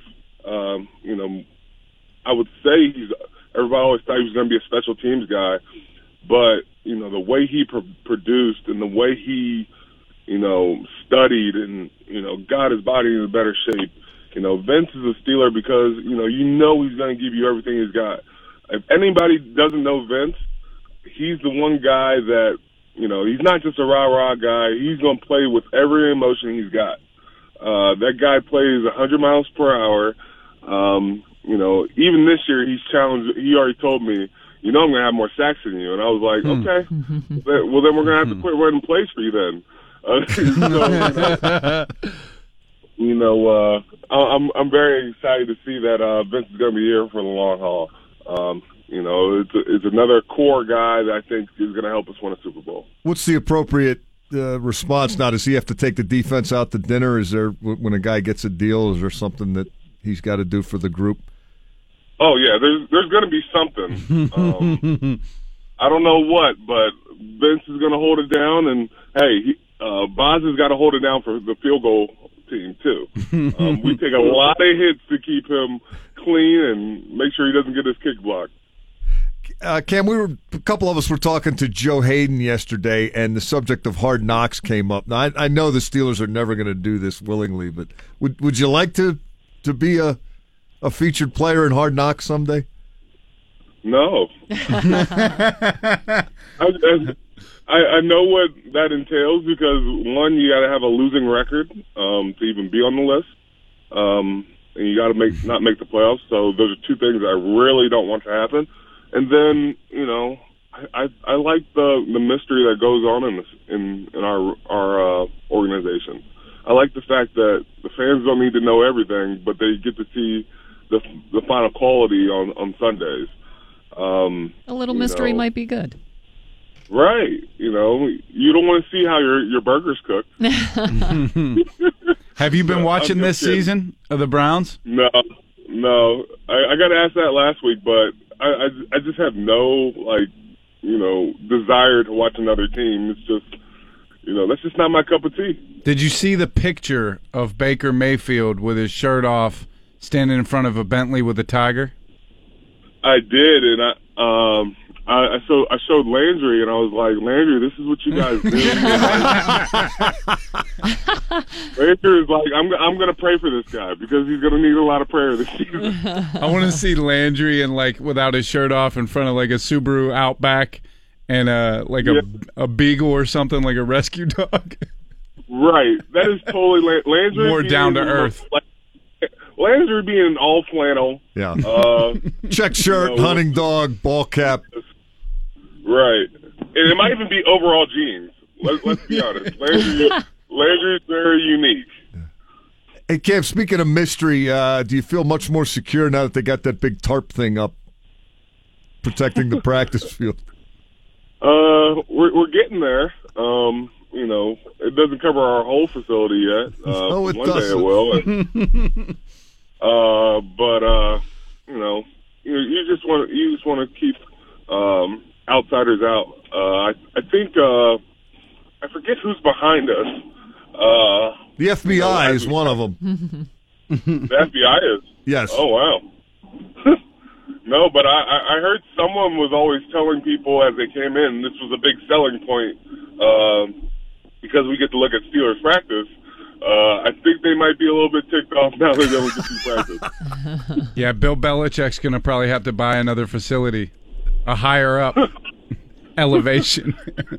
Our, our our producer Joe says Garrett Hartley is the other kicker that was That was cut. it. Oh yeah. Oh, that's right. He was the guy that got hurt in. He kicked off, I think, in Buffalo.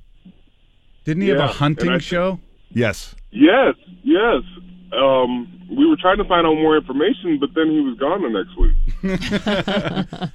Cam, there was a great article about uh, Big Dan McCullers, and it was talking about how he has a hard time uh, getting mad for his job. D- don't you think though that it's a little bit like he's he's protecting everybody else from him getting mad, kind of like Bruce Banner not wanting to go Hulk in front of the Avengers because he can't control himself? we're we're getting there with Dan. Um, you know, it's hard to make Dan mad, but uh, you know, um, sometimes you just gotta let Dan be himself. and uh, you know, he's a he's a big individual. You know, he's like the Hulk, but it's never like the Hulk turns back. It's just he's always that big. Um, and you know, you just want you want Dan to be, you know, the most dominant player out there. Um, you know, we know he's capable of it because literally, I saw him this I saw him this training camp throw offensive linemen, and you know, there was one year he even I think he tore a guy's quad by throwing him so hard. Oh my god. Um, yeah, yeah, and that guy had to, you know, he was on the waiver list because we couldn't keep him. uh, you, you felt bad for the kid, but we were like, "Dang, Dan, like, can we get that every play?" Wasn't Garrett Hartley, was it? I, I don't think so, but uh, Dan, we need you to throw Scobee. Uh, we need you to throw him out of the facility, please. Yeah, you know, and I think having Dan, you know, grow, um, you know, we gave, I think they uh, offered him a one-year deal, and I think that really lit a fire under him this year. And uh, Dan's just looking to be a more complete player this year. Cam, thanks for joining us this morning. Good luck tomorrow against the Titans. Kickoff 4 o'clock. Pregame gets underway here at noon on your flagship for Steelers football, 102.5 DVE. Cam brought to us by Don's Appliances. We'll talk to you next week. Thank you, appreciate it. See you guys later. See you, Cam. Thanks, Cam. Sean Casey joins us coming up in the 8 o'clock hour. I've got news next. And of course, you know, you got to get a good night's sleep when you're hitting the football field. And we know what a good night's sleep, how important it is because we hardly ever get We one. don't but get how can we get a good night's sleep, Mike Prisuta? You guys know you got to start with the mattress, and uh, while the sand uh, may be indeed running through the hourglass uh, in terms of mattress buying, now is the time to act. You still have time. Mattress Firm's most popular deal is back, and that makes this the best time of the year to buy from Mattress Firm. Shop the Labor Day sale for a limited time. You can save up to six hundred bucks across America's best-selling brands. Don't miss your chance to get a free adjustable base with your purchase of five hundred ninety-nine dollars or more. That's a value of up to six hundred ninety-nine dollars. Hurry in before those sell out. All beds are on sale. You can get a Beautyrest Queen for just four hundred ninety-seven bucks, or a Serta Memory Foam Queen for their lowest price ever at three hundred ninety-seven bucks. Mattress Firm's one hundred and twenty-night low price guarantee allows you to shop with confidence. Don't beat any price on comparable mattresses, even ones bought from Mattress Firm for up to 120 nights. And when they say all beds are on sale, they mean it. Mattress Firm's lowest price mattresses start at $37. You can also get 0% APR for six years. That's the best financing Mattress Firm has to offer. Don't delay. The sale ends soon. Get a king for the price of a queen or a queen for the price of a twin. Call 1 866 780 6220 for credit, costs, and terms. Subject to credit approval. And Jason Bonham's Led Zeppelin experience, is that what it's called. Led called? Zeppelin Evening, Evening. not experience. They Jimmy Page took that name from him. He should have called it in the evening. oh yeah. In the evening with Jason Bonham. But then Man, I everybody would have thought they're going to play all In Through the Out Door, which was the a lot of people think the crappiest Led Zeppelin album because Robert Plant and John Paul Jones had to do everything. because Jimmy Page was so strung out and John uh, and John Bonham was just boozing. I'll say, do you ever hear any stories about John Bonham? You know, they just put a statue up of John Bonham mm-hmm. in his hometown, which I said they should have had it vomiting con- constantly, like a fountain. Just Kids There's be a running le- under it, playing in it when it's hot out. Just a lesson to you kids. this is what can happen. Randy Baumann and the DVE Morning Show. It's six minutes after 8 at DVE. Here's the Channel 11 Severe Weather Center forecast brought to us by Bridgeville Appliance. It's 56 degrees at DVE. I'm Val Porter. The CEO of American Media Incorporated, which publishes the National Enquirer, has been granted immunity by federal prosecutors seeking, seeking information into the alleged hush money payouts made by Donald Trump's attorney Michael Cohen. David Pecker, a longtime Trump pal, was allegedly involved in payouts to porn star Stormy Daniels and one time Playboy playmate Karen McDougal. Both women claimed they had sexual relationships with Trump. The immunity deal gives Pecker the opportunity to speak freely about what he knows about those payments involving Trump and Cohen without fear of prosecution. On Tuesday, Cohen pleaded guilty to breaking campaign finance rules related to those payments, as well as other counts. This this is just taking turns and twists that I just couldn't have foreseen. Nobody yeah. could have. Well, he used the term rat earlier this week, so the rats appear appear to be jumping ship. Oh yeah. Russian trolls reportedly are using the issue of vaccinations to sow discord in American society. Can I Uh, guess what just- side they're on? Actually, they're on both. Oh. Uh, a new study led by researchers at the George Washington University says Russian linked social media bots push divisive content on both sides of the vaccine debate. Researchers found the Russian troll accounts were more likely to tweet about vaccinations compared to the average Twitter user. They also found several of the tweets were linked to the notorious Internet Research Agency, which is a Kremlin troll farm. We were ripe for infiltration because you know th- this is just highlighting it. Like all they're trying to do is just sow discord between citizens. Yes. Like let's ramp up the fighting, the infighting. Go ahead. Uh, we'll, we'll post It's on this side. do. We'll post on that side, and that's yeah. That's ultimately why I got off of Facebook completely because I didn't have time to sit around and babysit every post I made because a war was breaking out in the comments section. Somebody bringing up like how they feel about abortion. I'm like, I just posted a thing about going to the store. I'm at the gym right now. Texting and driving, even uh, talking on the phone and driving, has become such a distraction for people that it is now illegal in some states. Pennsylvania, you can't text and drive. Uh, so, what are the 10 most common things that make us take our eyes off the road? Handing something to someone in the passenger seat is the number one Hmm. distraction. the kids my my kids ask me for things before they're even in the car. Like they're approaching the vehicle and saying like hey can you hand me i'm like stop. Just stop it right now. And then we're in the car and they're like hey dad can you hand me this? And i say absolutely not. I'm driving. Yeah, that's like in California, you're not allowed, you have to use hands free to talk on the phone. yeah. I mean, kids have to be a way bigger distraction than a phone. they are i'm telling you. It's i mean they're playing with balloons smacking me in the side of the head with their balloons i'm like i swear to god i'll pull over and pop that balloon Singing along to the radio at the top of your lungs. I mean, how wrong distract? You can't that? sing and drive at the same time. Maybe you shouldn't be driving. i mean you probably shouldn't headbang Yeah, that's probably a bad idea. Tossing something in the back seat, handing something to someone in the back seat, and uh, kids, the Yeah, the biggest kids. culprit there. Eating while driving i'm a pro depends on what you're eating, I'm a pro.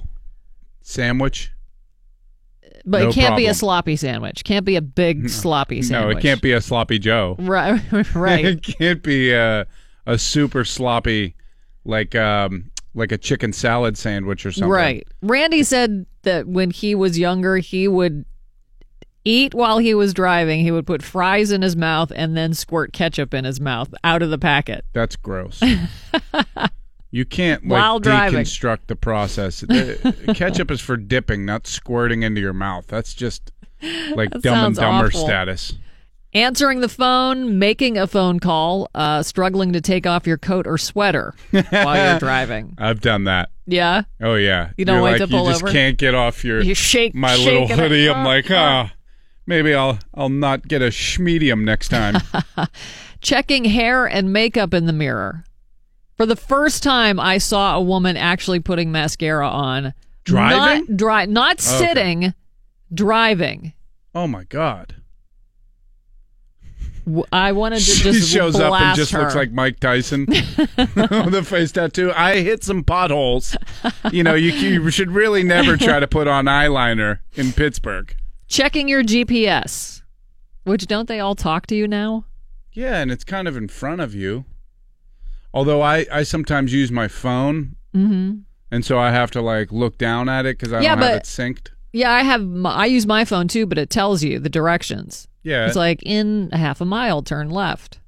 Yeah, but I always have my phone on silent because when I come in here, I put it on silent, and then I forget to take it off silent.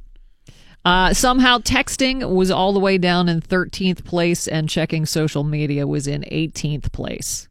So many people were on their phone. Like the other day, I saw somebody texting while they were driving and they Yeah. weren't paying attention. It's illegal. And I was going to honk the horn, but I was like, well, I'm on the phone. And if I did that, I wouldn't have any hands on the All wheel. right. So I'm not much better than them, When turns I out. when I see somebody driving like an idiot and they're on their phone, I'm screaming in my car. car of course, Yeah. you're on your phone. Don't you wish you could co opt the frequency on their radio and just come oh into yeah, their car? I wish I had a loudspeaker on my car. My Just mom said people. she wants a bumper car. She's like, I just want a car that's rubber. Probably not a 'cause good idea I want to for her. ram into everyone. I'm like, Mom, go back to anger management. it's not working.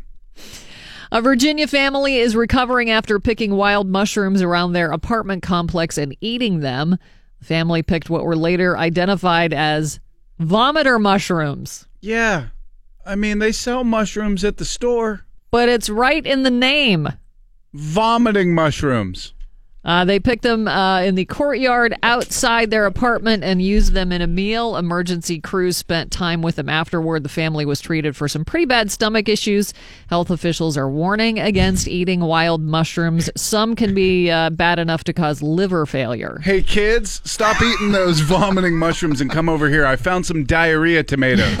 let's let's dice up a couple of those. The mayor, Sean Casey, joining us. Hey, That's- what's up, guys? Coming in hot. It's like DV Lake this morning. I know. We're half staff. You guys are holding down the fort, though. You're doing a heck of a job. Uh, no Randy today, so know. glad to love have you. No, it's, I'm glad to be here. Speaking of mushrooms, I was cutting the grass the other day. You know, you, you, you go across those mushrooms, and I literally thought to Oh, myself, yeah. I wonder if these are edible. You know, what if I I, mean- what if I put these on the you know fryer real quick and see if I can eat them? How many different kinds of mushrooms are growing in your yard right now? Because I think it's because it's been so rainy. There's about 10 different kinds in our yard. Yeah. There's so many different kinds of mushrooms. you know, what- you know what's amazing about mushrooms? When, every time I think of mushrooms, I think of this quick, real quick story. when I was in New York with my daughter a couple years ago, we loved going to Chinese. Like, you know, get the General Sal, give me the General Sal, some Right. fried rice on the side, real nice, maybe some kung pao chicken, right? So we go. I I take my daughter to work up up up in uh, New York, and I'm like, all right, let's go get some good Chinese. Like I'm with my daughter. She's Right. she's nine at the time, so I go. I look. I, I Yelp it like best Chinese in New York. So we go to the best Chinese restaurant in New York, and this is where I should have known it was going right. I don't see one American in there. I'm like, okay, this is really Yeah, Chinese. this is this is really the best General Salad chicken I've ever had. so I get in there. I'm like, can I get? You know, I I don't even recognize the menu. I'm like, you know, I, I order like. Can I get of- upside down donkey house with a pound sign inside of it? Dude, it was unbelievable. They brought out this like mushroom soup. I was like, there was 87 species of mushrooms, and they said like, oh my god, I've never seen anything like it. Right? So they Is bring all this this stuff safe? out, all this stuff out, and I'm like. My- daughter didn't eat one thing. It was like real legit Chinese. I didn't know it was legit Chinese. So I finally pulled, pulled the waitress over, like, ma'am, do you have anything you would get at like the mall, like Panda Express? Do you have anything on a toothpick that we could have? Dude, Just some samples. Give me samples we could have. Like when I go to the village, when I go to the mall, South Hills Village, the guy's waiting there with a nice, uh, you know, General South chicken. I'm like, a nice wet piece of meat. I'm like, I didn't know real Chinese was something we couldn't eat. My daughter hasn't had one thing, and we've have I have 87 mush, uh, species, 87 uh, species of mushrooms in front of me. You're just sweating gumballs and hallucinating. What was that? oh my. What is the dumbest thing you do regularly, even though you know better? We uh, Eat mushrooms in the yard. 85 Wow, there's varieties. a lot of things I do. that's. We make plenty of mistakes every day and do stupid things, even though we know better. But uh, a recent Reddit discussion brought this topic up. The most popular answers were repeatedly checking the fridge, even though you know there's nothing good in there. I do. I Oh do. my God. Or the pantry. You go back to the pantry, like, oh, there's a half box of che- uh, eating Cheez-Its that I just keep looking at. Go, you know what? That's gonna give me bad reflux right there if I eat that. So, so, so I'm not gonna. But like, why do I keep coming back in the pantry knowing there's nothing to eat here? I swear to God, if there was a camera in my refrigerator, it would be. It's the dumbest I look all day because I just, I don't most see. I just see ingredients. So he's like, we we just went shopping. We have a whole fridge full, full of food. I'm like, it's all deconstructed. I don't know what any of this is. Is that the issue? I'm not going to eat a piece of paisley, huh? Basil? I mean, what that's, is that? That's basil and paisley. Paisley?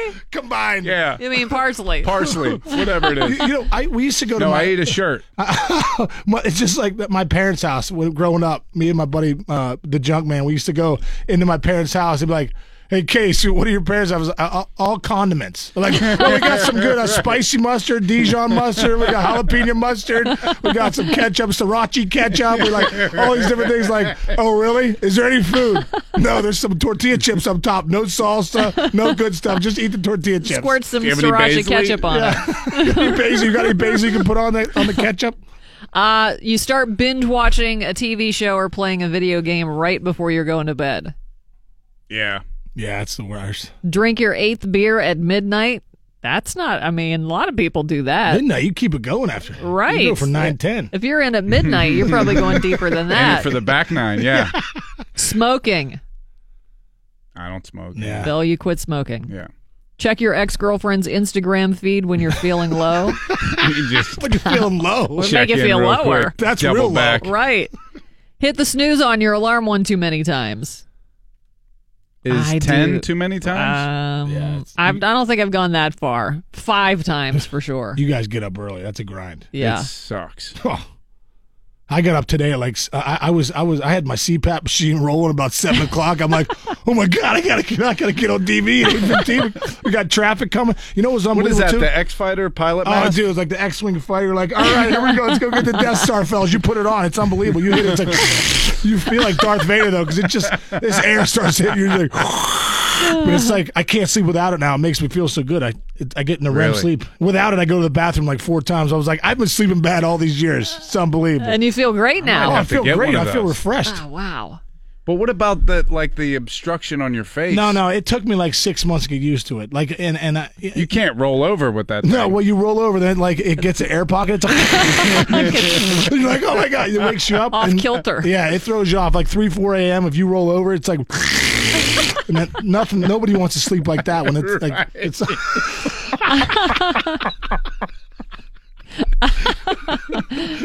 Uh, other dumb things people do: uh, forget to clear off uh, your browser history on your your computer. No, I don't know if that's dumb in terms of just like I think it's you know you you maybe should check your your browsing tendencies. Yeah, that's You probably know, I a don't good think idea. it's dumb not to clear it unless you're looking up some shady stuff. and buying lottery tickets, people do regularly. That Do never do works that? out. Uh, you know what? I do when it gets to 300 million. I do too. Yeah, I, every that's once in a usually the only time. Yeah, I'll get one. Uh, the viral Instagram account of Paul Flart has cost him his job. The front desk security guard at a Florida hospital had been recording himself farting. Oh my god! Have you seen this video? It's the funniest. I'll show you in the break. It is one of the funniest videos I've ever seen. He gave himself the name Paul Flart because he looks like Paul Blart Yeah, Mall he's Cop- Mall Cop. Mall cop. So for most of this year, Paul Flart has been recording his farts in selfie mode and explained that he got the idea one night to video himself when he let one rip and he said the acoustics in the room were so good he It's, it's just amazing. had to record it. so great. He even changed his diet uh, to granola, asparagus, and beans to This dude was all in. That's next level right there. get fuel for the fire. Commitment. Unfortunately, Paul Flart became a little too popular. His Instagram account has nearly 45,000 followers. Oh my god. His boss discovered that he was doing this on company time, uh, posting his farts on social media.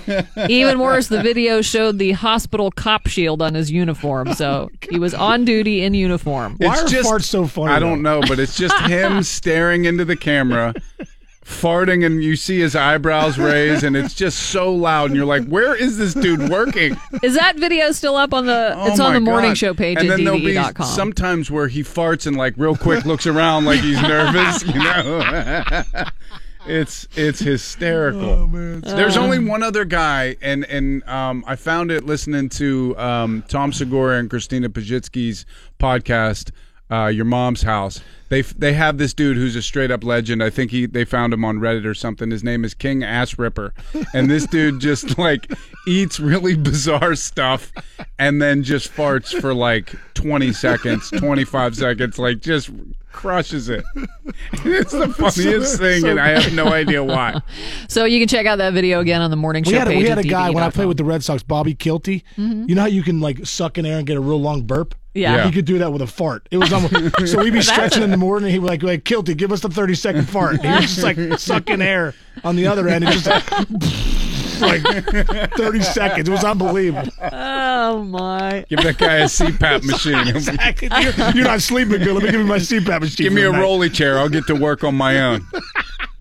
Uh, the date and time are set for the public unveiling of a commemorative statue of Chris Cornell in Seattle. The Chris Cornell, and everlasting tribute to Seattle's Son, will take place October 7th at fev- uh, 5.30 at the Museum of Pop Culture. The life-size bronze statue was commissioned and donated to the museum by his late wife, Vicky.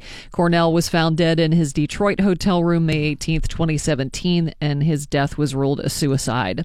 Finally, today is Skynyrd Friday, the farewell tour tomorrow at KeyBank Pavilion. So we're going to celebrate and honor Lynyrd Skynyrd today. Sad news yesterday coming that former Skinner guitarist Ed King has died. In 2011, he underwent a successful heart transplant. His family announced his death following a tough battle with cancer.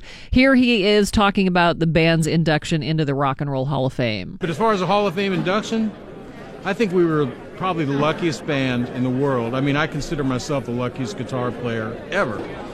Just because I was invited into a situation. I'm a very mediocre player, but I wrote the lick, you know, Sweet Home Alabama, and that's opened up a lot of doors. But I'm just a lucky guitar player from the San Fernando Valley. Yeah, he was in the band twice from 1972 to 75 and then 87 to 96. Uh, that sound courtesy of the Rock and Roll Hall of Fame. We'll play some more Skynyrd uh, a little bit later on. Sean, you going to stick around for Oh, the rest of the morning? I'll stick around the rest of the morning. Awesome. Let's do it. Love it. Mike Prisuta is coming up next. He's got sports. It's a DVE morning show. Difference. DVE Sports. Mike Prisuta for DVE Sports brought to you this hour by Xfinity from Comcast. Uh, if you heard our chat with Cam Heyward, we referenced that giant baggie the Steelers have constructed at their Southside practice facility. Yeah, what's that all about? The practice fields are between Carson Street and the river. Right. On the other side of Carson Street, uh, a complex has been constructed. There are buildings, and they rise a couple of stories, and there are windows. And apparently, the Steelers decided that they didn't like the people in those windows being able to look Spy on down them. on practice. Uh, seems maybe a little overprotective. Maybe they think the Cleveland Browns are up there or something. or uh, you know, the I think somebody went over there and uh, went into the lobby and was told by secretary, "I'm sorry, Mr. Belichick's not here today. He's not taking any visitors." Maybe that got him concerned. But uh, uh, Mike Tomlin asked about that tarp, which made its debut this week, uh, and just uh, you know, is it really necessary? You know how it is, man. This is um, interesting times, drones and so forth. You know, um, we do what we got to do to prepare and be ready to play. Play on a level, fair, competitive playing field. Now, if that's the explanation, they didn't do enough because, uh, correct me if I'm wrong, I'm not a drone expert, but the thing only goes up a couple, three stories. Can't a drone just go higher? Yes. I mean, yes, it can. If it's trying to keep drones out, that ain't getting it done. Um, Isn't it funny though how the football is just like the an ongoing Cold War because there's spies, there's people that are you know infiltrating teams, taping your practices, guys in trees with binoculars. You know, I, I might be overthinking it, but uh, if it makes everybody feel better, why the hell not, right? Right. Um, Mike Do. Tomlin, uh, a follow up question yesterday. He was asked if he really does worry from time to time about spies. I wonder about a lot of things. Some of the questions I get in here, I wonder about. Spies like us. I wonder why you put up a three story tarp when a drone can go four. That's part of the preparation this week. They're not messing around They're anymore, not Case. messing around. They're ready. They're ready. They got to get drone snipers. Getting ready for the regular season. Shoot that down. They also made a uh, subtle and uh, much anticipated change on the depth chart this week. Uh, Jon Bostic is listed as the starter at inside linebacker next to Vince Williams. The first two jep- depth charts before the Philly game and the Green Bay game had Tyler Matakevich there. Now we we've been talking since the second week of the preseason how Bostic has been running with the first team Yep. much more than Matakevich. So that's that's not a surprise to anybody, and it's uh, not even a development that got Jon Bostic's attention. I don't, I don't really pay much attention to it. Like I said, at the end of the day, you know, my job is to go out and play football. You know, whatever Coach T asks me to do, you know, I'm gonna do. Pirates are in Milwaukee tonight. Game one of a three game weekend series against the Brewers. Joe Musgrove against Wade Miley. Pirates coming off a homestand in which they scored seven runs and went two and five. Case, have you ever seen an entire team go ice cold? No, that was. You know, they always talk about hitting is contagious. Well, it's contagious the other way too. But that was like they had like, uh, you know, they had mono. You know what I mean? They- it was like It's like uh, when the whole Penguin team got the mumps. Yeah, exactly. it was unbelievable. I, I, like they were just allergic to scoring runs. I've never seen anything like that. And this has been, it's not a great offense, but it's not terrible. It- It's better than average. Well, a few months ago, we were talking about how they were they were on fire. They were they were putting up unbelievable, you know, so many runs a game, and all of a sudden now they just can't find a way to get to get anybody on and get them in. So if you're looking at the Pirates right now, are you more distraught that the whole team stopped hitting, or are you looking at the pitching they've been getting and looking ahead to next year, thinking, all right, the hitting's going to come around, Yeah. and this pitching is sustainable and real? I was thinking the same thing because you know you win with you win on the bump. You know you win you win with your, your those starting five and and the bullpen and you know when you're losing games one nothing one nothing two one. I mean. If you're going to take any positive away from that, that the fact that you're pitching to making that run and can hold teams that you know to not scoring runs, you know that's the name of the game. So I mean, I it- you know for you know down the line having that rotation, you know what they're having. You know William, Williams is pitching well. Taillon's been pitching well. You'd like to see Archer do a little bit better. I'm sure he will, as his track record speaks for itself. But you know these guys, uh, I, I, it's a positive the way they've been pitching. I don't think we talked to you since the Archer trade, did we? No, Mm-mm. no. Were you stunned? Yeah, I was stunned. You know, I, I was stunned. I was stunned. You know, it's one of those things too. I mean, I, I hope it works out because obviously we have control of them for a few years. You know, I think that's a, a big part of it. But you know, you see Glasnow doing pretty well in that Tampa rotation. You know, you hope that you hope that he, you know, obviously you hope he does well for him. But Apparently, you they have a six nine pitching coach. Uh, yeah, who does Tampa. Yeah. Oh, Guy- okay. Guy Oh, that knows how to. They got oh. a tree down there. guy that knows how to work with Herman Munster. supposedly he just like he's like one of these guys. He's just like the the tall, lanky whisperer, where he just shows them things to do with their mechanics. Really? Because a lot of the times, what why their throws are off is where their foot lands, because they've got such a big, Right. you know, leg span. Well, he's doing something because Glasnow looks pretty impressive so far. And uh, you know, you just you just I, I I like that Neal Huntington and I like that that that, that the Pirates. You know, uh, they were they were right in this situation where they're making a run. I like that they went out and did it, and I think the, I think the fans that's what the fans want to see. The fans want to see you know them do something like that. You just hope it doesn't come back back to bite you. But Archer's you know track record's been good. I hope he you know we have control of him for the next few years. So hopefully that trade works out. The other thing I wanted to ask you about was uh, Marte this week. Yeah. Now he's a guy that you know periodically orbits to the dark side of the moon, and you don't know where he is or what he's thinking or what he's doing. He he had a game Sunday where he dogged it three times, pretty bad. Yeah. And Clint Hurdle's response was to sit him for a couple games. A, was that the right thing to do? And B, if you're going to sit a guy, should you then not pinch hit him? Or is that kind of a happy medium between kind of happy medium, you- penalizing the player but not the team? Right. If you need them, you need them. But you, you know, I, I think Clint Hurdle did the right thing. I'm an old school guy. I mean, like, if it takes zero talent to hustle, zero. I mean, it, you know, my eight year old daughter could go out there and you know and hustle to first base. You're like, oh, there's Chili and Casey hustling, right? Like, it takes no talent to hustle. That's the one thing that bothers me. So. and especially when you're not ha- when you're not hustling in Pittsburgh, you're going to have problems. I mean, I, I think the fans recognize that. They just want give me some give me some effort. So for me, I think Clint did the right thing. And uh, you know, if you're a guy like you know like Marte and, and you get sat for a couple games because you're not hustling, you're getting paid all this money, and and you've already had you know you've already had a suspension. Like if I get suspended 80 games or whatever, I'm hustling 10 times harder than, you know what I mean? So that, you know, uh, for me, it's unacceptable, and I'm glad Clint addressed it, and hopefully Marte learns from it and, uh, you know, doesn't do that again. There was a quote in the Atlantic, and I and I loved what Stan Savran had to say about it. Basically, Marte was saying to the fans, "Hey, listen, I I know you're upset, but you know if you're trying to encourage us, maybe booing isn't going to lift us up or inspire us." And he was like, "This this guy just gets it exactly wrong. It's not the fans' job."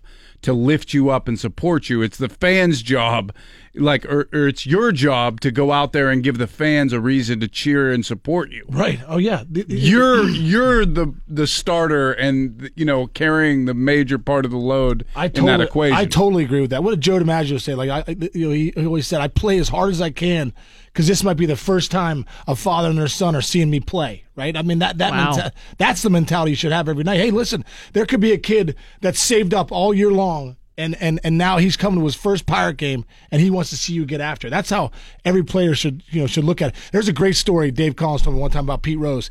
He said uh, it was you know, the, the game was over. Pete was one for four, or whatever. He says, this guy comes in the clubhouse. He's like, hey, you might want to give all the fans their money back. Go give them all their money back. And they look up. It's Pete Rose's dad. And they're like, they're like, Dave Collins, who's that? Like, Pete Rose's dad. He's already Pete Rose. This is like his first year in the big leagues. Like, you're fourth at bat. You didn't hustle down to first base. You should go back and give all those fans their money back. Wow. You know, that, that I'm, I'm just saying, like, that might be a little over the top, but that's the mentality. Like, I think there's something to be said about that. These fans come I to had watch- money on this game. I can't believe you dogged it. Maybe that's the backstory. You caused me a couple stacks. that kind of I had a three-team parlay. All you had to do was beat the Cubs. I had the Yankees. I had the Red Sox, and you screwed it up. Hope you're the manager one day. Oh my! Sean Uh. Casey, the mayor, with us. Uh, he's going to stick around all morning uh, today. Do you have anything else, Mike? No, that's All right. I was. I wanted to get into some baseball with Sean because Yeah. he actually, you know, That kind of it kind of makes sense. kind of his uh, Yeah. his area. Area of Kinda expertise. Yeah. Yeah. you know something about that. So we'll be back with uh, Sean Casey. It's a DVE morning show. It's a DVE morning show. I'm Val Porter, Bill Crawford, Mike Prisuta, Sean Casey. Randy is off this morning.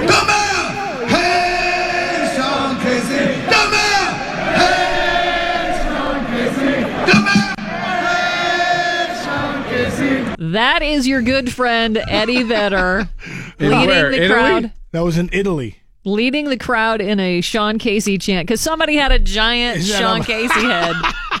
What jagoff brought that over there? Or was it a good person? No, my friend Shannon um, from MLB Network, like months ago, was like, "I'm going to Italy to see Pearl Jam, biggest Pearl Jam fan ever." She goes, "I'm getting one of those fat head heads made of you, and I'm going to bring it with me." I'm like, "Oh, it's so funny. That's a good idea." haha." Next thing I know, she did it, right? And she's like, I guess she was like, you know, uh, Ed sends and send me a you know text after. He's like, dude, he's like.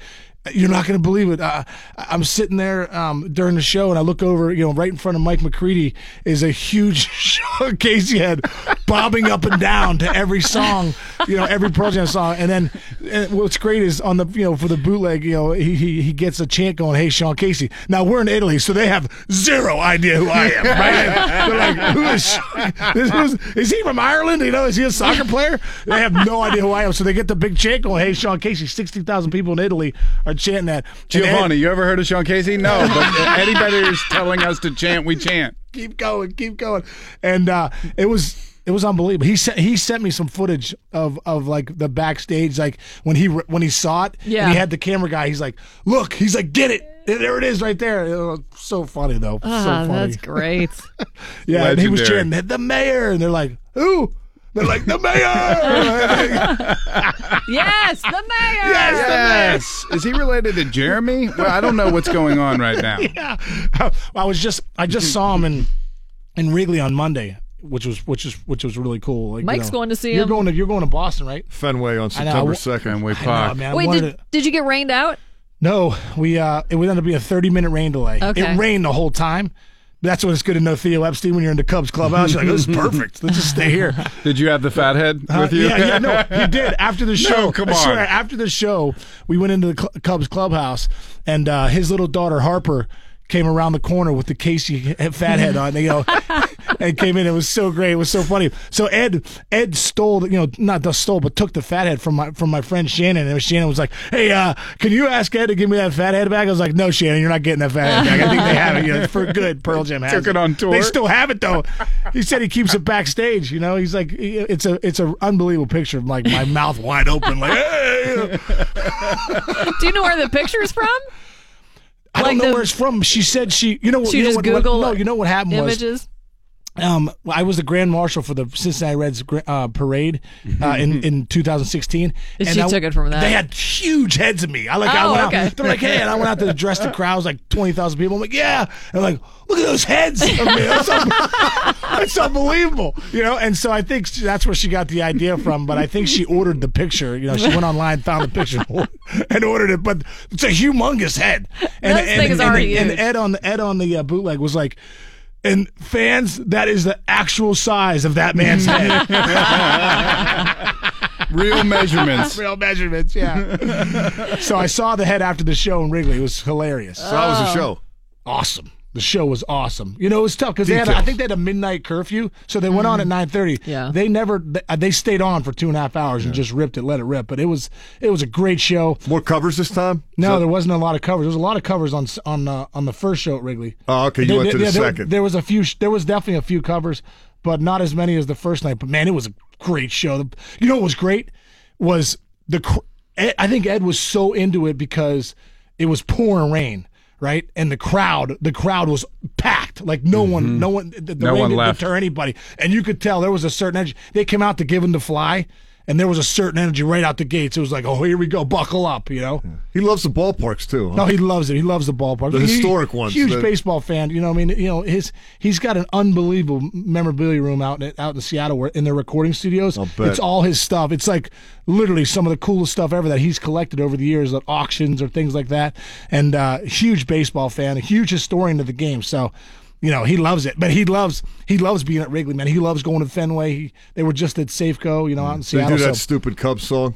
no, he didn't do it. I, yeah. One day we'll go all the way. They already won it, so he doesn't do it anymore. He's like, you know. Didn't you take him to the Clemente Museum here Oh, yeah. like, for a tour with Took him to the Clemente Steve Museum Blass? 2000, With Maz, too, right? with Maz. I'm, it was a great story too because I'm like I hadn't heard from Maz, you know, until like the last second, and it was like two days before I called him. I'm like, "Hey Maz, this is Sean Casey. I'm not stalking you because I know I'm saying like a text, but you probably have no idea how to use text. So I'm like, so, so I'm like Maz. I was like, I'll do anything, you know. It- what a what a generous, great dude. I was like, I got this guy Eddie Vedder coming in. Pearl Jam was like, Pearl who? I'm like, oh gosh, this is a lost cause. But I was like, Maz, I just need you. I just need you to come. He's a big deal. So he came. So Maz came. Steve Blass came. They were telling unbelievable stories. Grilli- Wow. Jason Grilli was there. Jimmy T. Uh, you know, just Oh, it was a great time. But we, uh, I went down there. Duane Rieder, you know, hooked up. I hooked up a dinner down there. We, you know, we had some wine and stuff, and they came in a couple days beforehand. But he wears that Clemente shirt all the time. The twenty one shirt. You see him wear that, right? Oh, yeah. From that day at the Clemente Museum. There's some 2000. great footage of that concert too. Grilli came out. Oh yeah, and singing the whipping. Mm-hmm. Yeah, they Hey, were. they- were they drinking Franco's wine? Yeah, yeah, Fra- yeah, Franco, yeah. Wait, wait, wait, yeah, what do you say? The good old, good Irishman, Franco Harris. The really cool part was he dropped the bottle, but he caught it just off the ground. you know, I he- I had um, he's a huge like uh, uh helmet collector, right? So Like batting helmets? yeah, like batting helmets, but the old school, the skull cap ones, right? He loves the skull cap ones, and so um, back then, I, I as like you know, I, I was I was talking to Duane Rieder about, hey, is there any way we could get Ed like a, you know, a Clemente skull cap? Well, there was a guy in L.A. that had one. That was the, I think he was the I think he was one of the clubbies back in the day. So I found it. And I ended up getting it for him, and I gave it to Ed as a gift. Whoa. And he wore. If you go back to that bootleg, if you go back and look at that on, on Yellow Ledbetter at the end, he puts the Clemente helmet on, and he says real soft. But if you go back and listen to it, he says Roberto Clemente. Roberto Clemente. Like he was like honored to put it on, but he wore it for the last Yellow Ledbetter in Pittsburgh Wow. in 2013. That Pretty cool. sweet. And I think there's only two in existence. I think Vera Clemente Wow. has the 3000th hit one, and then I think Vedder has the other one. Wow. How cool is that? Pretty So you go back and listen to that bootleg 2013. He says Roberto Clemente twice before he sings Yellow Ledbetter. Just saying, guys. I'm I'm I'm super embarrassed to say this out loud, and I don't know if I've told everybody here, but my grandma used to run this uh, this apartment building called Penley Park back in the day. It was in Highland Park, and Roberto Clemente lived there, so she had all this memorabilia from him. Like he he loved her, like he gave her stuff, and she was like, "Hey, I don't know if you ever want this," and gave me this ball when I was Oh like God. ten years old, signed by Stargell and Clemente. And I underlined all of the signatures with a sharpie and Uh. ruined the ball. Wait, do you still have it? Yeah. It's it's straight up ruined, probably worth nothing. Oh man. And it burns me to this day where but I like get mad at her for giving it. I'm like, why would you like I have a 10-year-old now. I wouldn't give her I bought her a pair of shoes. They were stained before we got home. I'm like, you didn't even have them on. Her sister went to smell them but had like chocolate on her lip and then there's chocolate stain on a brand new pair of shoes. Yeah. They're 10 years old. You don't give a 10-year-old anything that is valuable. value. Like a pop Stargell and a Clemente signature. Like, Just- Here you go, Bill. Let me get the sharp out. Underline it. Let me doodle on this. Wow. So dumb. oh my God, idiot. I don't even want to look up what it's what what a signed baseball from those two would You be worth. You should not. You should not. Yeah. Yeah. You've been paying for college. Ah. ah. The mayor, Pay Sean off my Casey. loans. Damn it. College for everybody. The mayor, Sean Casey, uh, in studio with us. Uh, he's going to stick around for the rest of the morning. I've got news coming up next. It's a DVE morning show. It's 58 degrees at DVE. I'm Val Porter. Lyft is going to help Americans vote this November. The ride hailing service will offer free and reduced fare rides to polling places on election day. Lyft will give out 50% off promotional codes through organizations that encourage people to vote. Lyft will link up with Vote.org, Nonprofit Vote, Turbo Vote, and others to distribute the codes to anybody who needs them. The Old Farmer's Almanac just released its annual winter weather forecast and uh, reveals most of the country can expect more rain and less snow this winter. Oh, great. So nice and dreary. The almanac also predicting a warm, wet winter for most of the U.S. Quoting the almanac, the winter we expect to see above normal temperatures almost everywhere in the U.S. except in the Southwest, where we are predicting a colder than normal season. I'm dreaming of a warm, wet winter. this is ter- Times I are changing, hate this. seriously. I hate this weather. Yeah. It's unbelievable. Last couple days, awesome. Beautiful. So beautiful. The nice chill in the air at night. yeah. I imagine like, this oh, is big what it's fan. like in San Diego. It is. I've never Every been day. there, but oh I hear my the gosh. weather you know is what? perfect. Val, Val, it's one of those things. I, I literally, I, I told somebody recently. I said, if I didn't have family here in Pittsburgh, I'd be in San Diego tomorrow. Oh, Like, yeah. it's 75 sunny, little chill in the air at night. When you wake up, little chill.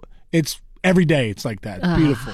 Yeah, they say that's the easiest job in the country. Weatherman. Forecast. Yeah, yeah, yeah. I'm going to give you your 58 day forecast. Um, sun, sun, lots of sun, no clouds. no clouds.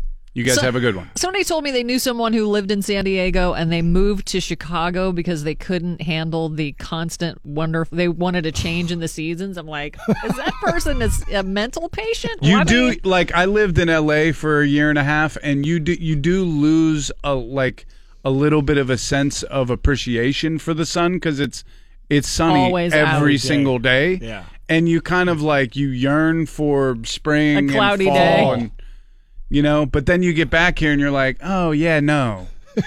Yeah, because this not sucks. not every day is the beautiful in the fall is the beautiful sunny golden leaves Yeah. No. and falling. It's Overcast, rainy. yeah, Right. dreary, Ice dark. rain. Yeah. Oh, it's hailing. Good. The world's first beer hotel is opening not too far from here in Ohio, known as Brewdog's Doghouse. The Columbus Inn will feature a beer tap in each room, Oh, yeah. a Nice. shower beer fridge in each shower. Shower beers. 32 rooms will fill the facility, and when guests check in, they're handed a free beer. so far, more than 500 people have booked reservations there. It'll open this Monday. I, I look. I understand that the shower beer is a thing. I just I've never been in a shower that, That long, long. where I'm drinking beers, and it seems just overtly sad to me. Like I, I mean, I I have a I've had I brought a beer into the bathroom, and then just taken a big swig, hopped in the shower, done my business, and got out. Yeah, but not But drinking shower in beers. the shower. Yeah, I, I'm a quick shower guy too. I, I wouldn't have time to have a beer in the Yeah, shower. most guys are. yeah, I'm in and out. Beer bong it. Yeah. now that, that's uh, that's the prime room. The prime room has the beer bong in, in, in the shower. Bill, uh, you like the show Doctor Pimple Popper? No, right? I don't. No, I, I do not like that show. I ever see the stumbled show? No, into never- it. never heard of it. because Bert Kreischer's like obsessed with it, and he said he, him and his kids watch it, and then you watch it, and it's the nastiest show I've ever seen. Explain on to Sean what it is, It's since he doesn't basically people coming in with like the most ridiculously ingrown, like either pimples or or Boils. cysts or boils, and this woman like having to do surgery to pop these things, and it is just nasty. Is it like the fart guy? no, the A little more Paul clinical. Flart Paul is Flart. is just fun. It's un- unadulterated fun. It's This is just- not. This is no. nasty. This is nightmare for days. Well, I'm sure this woman does it in a sterile environment, but popping pimples could kill you. If Oh, really? it if it gets infected. I believe it. There's an area called the Triangle of Death, which I don't know if that is a Is that a thing? Near your medical T-zone? term. Uh, it stretches from just above your nose down to both sides of your mouth. And they say popping a pimple anywhere in that area could lead to an infection that could spread to your sinuses. And when that happens, the veins behind your eyes start to form clots to contain the infection, which then puts pressure on your brain and can lead to pa- paralysis or even death. Wow. And uh, if it doesn't get to that point, uh, it's also possible to cause meningitis or a massive stroke. It's called cavernous sinus thrombosis. And the chances that it will happen, pretty slim. But about a third of people who do end up with it do die from it. It can also happen Good Lord. Jeez. This in is, it can, on, Val. can happen inside your if your nose gets infected. So if hair is an issue, doctors say trim the nose hairs. Don't yank them oh, out Oh, with I get in there. tweezers. The other day, I like I, lo- I looked at my nose. You know, mm-hmm. your dad gets a little older. You're like, Dad, where are those nose hairs coming from? I looked seriously, looked in my. I was like, looked in the mirror the other day, and I had nose hairs coming where I, I just stuck. I would. I, I should be dead right now. I went right in there and just boom. I yanked out like 14 of them one rip. Sneeze for a I just half started hour. like, sneezing. Everyone's like, bless you. I'm like, oh, I just ripped out 14 nose hairs I've never seen before. I'm turning into my dad. you tear up a little. And the ear hair. You ever pull out the ear hair? That hurts Oh, yeah. so bad, dude. That hurts a lot. but it's That's a guy thing. They're stuck too. They they don't come out easily. No, they, they- they put up a fight. That's My, I I was in this uh, this acting class out in L.A. and we had this scene where I had to cry, and I was like, man, I can't cry. That's why I knew I was like, I'm not a good actor. So I was like, how do I look like I just was crying? And I'm like, oh, I'll pull a nose hair out because you know your eyes water. Oh yeah. Oh, So yeah. I started pulling one of those interior nose hairs. Right in so the tip. before every scene, it'd be like. Action! And you just come in, but then was- she was like, "Why do you sound stuffed up? Why are you sneezing I'm before every crying. take?" I just ripped a deep one. I think I'm allergic to acting. I'm gonna get out of here, guys. Yeah, so trim, don't yank. Wow, it's good to know. I got my dad one of those nose hair trimmers, and he it's was like, like, giant, and it has "Yeah, the little tip the on little the end. like yeah, the little uh, electronic thing." Uh-huh. He was like, "It smells like a Lionel train up my nose. I can't use this thing." that electrical smell. yeah, And sometimes it'll grab one the wrong way. You ever do that? And it's like, Ugh, Yeah. and it hurts. yeah. You're like, ooh, this, I gotta just pull them. this the guy that I saw on Mr. Pimple Popper had a cyst that had was right above his knee and it was the size of a softball and this dude was like I'm in pain. First of all, he was wearing like shorts. And I'm like, dude, you can't wear shorts. Put your It's, jeans it's MC Hammer pants pants, from here on out for Well, oh, yeah, that's you got to wear those. But he was like, I bump into everything. He's like, I bump into chairs, I bump into doors, like I, you know, and the thing hurts for like an hour after that. But they started draining it. It was just the the grossest thing I've Pussy. ever seen. Oh my god! They filled a bedpan Oh, full of my the God. contents. Oh, she just got renewed for a new season. I just saw that. I I don't know why people are like it. Like it's I can be obsessed with popping my own pimple, but I don't want to see them pop yours. Yeah, but how many people like to p- pop other people's pimples? Well, the, what I do you mean? don't. Like I their, think it's their gr- significant Or- others? No, my God, it's disgusting. You don't just walk up to somebody that you don't know, like a stranger. Excuse Let me me, get sir. that for you." Would you mind if I pop that pimple right on the tip of your nose? It looks It's like right. it wants to pop itself. Yeah. It's not going to take much. Uh, yeah, I mean, I remember back in the day, like it, it seemed like anytime there was a dance coming up, anytime there was anything Yeah. like that, a forest of blind pimples would break out on the back of my neck, and I'd get a haircut, and then it would reveal them all, and I'd be like, "Oh my god, can I wear a turtleneck to the dance? I don't know what to do." How these break out, or the one you get right on your lip, and you're like, Oh. okay, I'm going on a date, but man, this looks so bad, it hurts. You know, and it looks like buckle- it brings you to your knees. Right. You're like, oh, You go down to one knee. Get down to one knee. Freedom! Ah! Freedom! You're William Wallace. You turn into William Wallace. So September reportedly is the new January, at least when it comes to resolutions, uh, rather than do them at the beginning of the calendar year. Because even at my age, I still think of a year starting in, with the school year. Right. You know, really? like you- Yeah. you, think. I mean, obviously not the calendar year, but you think, Yeah. oh, it's a new year. It's September.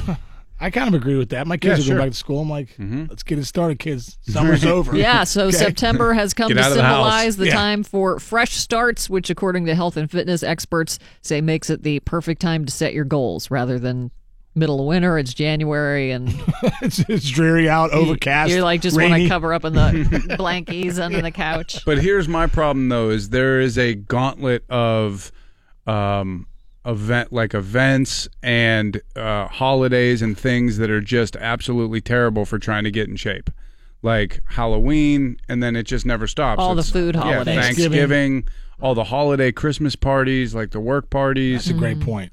It's just a nightmare to get from here to the end of the year. That's why everybody's like, "All right, I'm done." Like New Year's Eve, I can't go Do it anymore. for real. January 3rd. Just ate a meatloaf at midnight. I, I gotta I gotta change things. You think uh, pickles would be good on a pizza? Oh, you know what? I've never tried them. I love pickles. Never even Yeah? thought I about want to give it a try. Uh, there's a place called Rhino's Pizzeria and Deli in Webster, New York, just created a dill pickle pizza. They put garlic sauce on the dough rather than marinara or regular pizza sauce, mozzarella, and a bunch of sliced dill pickles. And they and they uh, recommend you dip the pizza in ranch dressing. That sounds great. Sounds pretty good. That sounds great. Don't look now, but pickles are somehow becoming like the new craft beer. Pickles are Really? everywhere. Oh my god! Pi- like there was there's a pickle festival downtown Pittsburgh. well, yeah, you're right. Everyone's making their own pickles. right, people are making their own pickles, which I mean I trust the professionals. you know My what I wife mean? made some pickles a couple years ago, and they were really good. She, like, Really? they were in Yeah. the jar in the fridge. I'm like, I'm going to give it a How do you make them? I don't know. It's like vinegar. You, put the, I mean, you, and You pickle them. Yeah. Yeah, you pickle them. You, you pickle That makes Zach. sense. I don't know how you do it. I'm but glad I- we had this talk. They were delicious. Uh, Amy Schumer is coming back to Pittsburgh. She's going to play Heinz Hall on September 21st. Tickets will go on sale this Monday at 10 a.m. at livenation.com. Also, John Lennon's killer, Mark David Chapman, being denied parole for the 10th time yesterday. The three person parole board panel rejected his latest bid to be released from custody as he continues to serve 20 years to life for murdering John Lennon December 8, 1980. The 63 year old Chapman is serving his sentence at maximum security Wende Correctional Facility in upstate New York. Chapman will remain in jail until at least 2020 when he is next eligible for parole. And finally, legendary guitarist Ed King has died at the age of 68. King played both electric uh, guitar and bass guitar for Skynyrd and co wrote the hit song Sweet Home Alabama. He came up with the opening guitar lick. Uh, and of course, his voice heard during the intro of the song, counting up to three. He was inducted into the Rock and Roll Hall of Fame in 2006, along with the rest of the band. King suffered congestive heart failure, forcing him to leave Skynyrd in his second stint with the band back in 1996. In 2011, he did undergo a successful heart transplant. His family announced his death following a rough battle with cancer. We're going to celebrate Skynyrd all day today since the farewell tour stops at KeyBank Pavilion tomorrow, along with 38 Special, Marshall Tucker Band, and Hank Williams Jr. Uh, those bands also on the bill. Ed King played with the band from 72 to 75. And then the second time from 87 to 96, he played on and co wrote several songs on the first three Skynyrd albums. I mentioned Sweet Home Alabama. He co wrote this song as well. It's the DVE Morning Show. Skynyrd 102.5 DVE, remembering the late Ed King, a guitarist for Skynyrd. Sean, did you ever did you ever see Skynyrd? I surprisingly don't think I've ever seen Skynyrd. I've never seen Skynyrd either. I want to see them. And I'm really bummed that I'm going to miss the show tomorrow. Yeah. It's my first concert, Star Lake. Your very oh, really? first Yeah. ever? Well, first concert out there. Oh, okay. Yeah. And uh, the, That was this quite girl I was dating at the time took me. She was like heavy into classic rock. She kind of introduced me to it. I had never really listened to that kind of music because How old were you? I went to Reizenstein in East Liberty, and I was just like, "What do you guys listen to? Tupac? All right, that's what I listen to. I, I love Tupac. Tupac's the greatest." Um, I was probably 16, 17. Wow. And I remember going out to that. The parking lot was. We were in the deep south. Like I don't even like it. Yeah. It scared me. So I was like, "Who are like who are these people? Where'd they come from? What are they talking about?" Because I grew up in such a confined city space. Yeah, that was totally foreign to There you. was I had never really seen a Confederate flag outside of you know Dukes on of TV or Hazzard. something. Southern right. Rock. Outside Dukes of Hazzard, yeah. That's Southern Rock. But it was like there was fistfights in the parking lot. There was like a ton of people in the woods getting high before the show. It was just crazy. Yeah, I'm really bummed I can't see the show. Yeah. That's one of the things I remember years ago that somebody from, I guess it was in Star Lake, said that show has more fights than any other show. Really? Yeah. Well, I, I, I oh, want. I've always that. wanted to see Lynyrd Skynyrd, but like, maybe I'll, I'll have to st- get Sit a long seat in the back. Quick exit. Yeah. Get the Pope mobile going there. So the farewell tour with Skynyrd uh, makes a stop tomorrow at KeyBank Pavilion. Like I said, 38 special Marshall Tucker Band and Hank Williams Jr. also on the show, and we're going to celebrate uh, the lives of Lynyrd Skynyrd and the music all day today on DVE. So uh, you're going to hear a lot of Skynyrd tunes today. Mike Prisuta is up next. He's got sports at the DVE Morning Show. DVE Sports. I'm Mike Prisuta for DVE Sports preseason game number three is coming up Saturday afternoon at Heinz Field. The Tennessee Titans and your Pittsburgh Steelers. Mike Tomlin laying out the blueprint such that it is, or such that it was yesterday. Uh, Tomlin declaring out guard Ramon Foster, tight ends Xavier Grimble and Vance McDonald, and Nickelback Mike Hilton. Uh, those guys uh, are in week to week situations uh, in terms of their availability. Tomlin said that some day to day guys, among them Antonio Brown, Morgan Burnett, Dan McCullers, and TJ Watt, may or may not play. Uh, just have to wait and see. Ben Roethlisberger uh, is scheduled to start. He'll be followed by Landry Jones at quarterback. The plan, Tomlin always makes a point of reserving the right to change the plan midstream, but he said the plan is to play three quarterbacks which means either they will continue developing more Mason Rudolph or they will allow Josh Dobbs to continue building a resume tape for when they cut him. What do you suspect they'll do? Uh, I think they'll play Rudolph, but Yeah. uh, Maybe just- they've already got some things in the works for. Dobbs and they don't want to get him hurt. well, I think the thing. Uh, I don't think Dobbs is going to be on the team. So No. uh, he got a good shot uh, last week to play and you know put some stuff on tape for people. Uh, He's made some plays. One of the reasons Jones is where he is as a, real set, steady, solid, trustable backup is he played so much in the preseason. That because that's where he's going to get his reps. So uh, Rudolph needs to work. I would hope that he would get it, but hey, that's Yeah. just me. What do I know? Uh, Mike Tomlin know a lot. emphasizing that they're they're working this week like a dress rehearsal, not just this game, but this week. They want to treat it like a regular season deal in terms of when they practice, you know, when they watch film, when they meet. Everything that they do is regular season mode. And uh, Tomlin explained yesterday if you're going to do that in the preseason, doing it against Tennessee is uh, a pretty good idea. Excited about the Titans. They present a, a good challenge for us. Uh, the mobility at the quarterback position being a specific challenge uh, that our defense needs um, in preparation for the season. We've got a lot of respect for Mariota and, not only his uh, passing abilities, but his mobility and how that affects your play, not only schematically, but, but technically. Um, he's going to challenge us in a lot of ways that way. Um, on the other side of the ball, um, Dean Pees being their coordinator, uh, we've seen him a lot over the years, and he's very familiar with us. And I think that familiarity and, and how multiple his schemes are are very challenging on the on the other side of the ball. Yeah, so Tennessee a good opponent to to work your stuff against, and they're going to challenge you. Hopefully, the Steelers challenge them. Mike Tomlin added that uh, the Titans' special teams are very good as well. They got a Pro Bowl punter, Brett Kern, and uh, Tennessee has the longest kickoff return in the NFL in the preseason this year. Are you guys are you guys worried at all? Like I feel like you know our our starters don't play don't play that much because they don't want to get them hurt. But then like met last year was that against Cleveland? Like come out the gates a little sluggish. Like we Yeah. got the Browns again this year. Like you, you see Tom Brady a couple weeks ago going like sixteen for twenty like twenty seven Right. passes. Yeah. He why, if Tom Brady's out there, you figure like I just hope week one against the Browns we're not really sluggish because. You don't have any, you know, some of those guys don't have the reps they need. It's also not good when a guy's not in camp. Yeah, that doesn't help either. and he's in a strip club. Right. Case, a couple years ago, they played Green Bay here in the preseason, and the Steelers lost Maurkice Pouncey for the season, and the Packers lost Jordy Nelson for the season. Same game. yeah. I'll take sluggish week one or week two as long as the guy can play in week three. Okay. I think these pre. I, You don't like the preseason I at all? can't stand the games. Uh, the practices are great. I think it's a good idea when teams practice against each other. And if you got to play preseason games, play two. Let the young guys understand what it's like, and then get to it.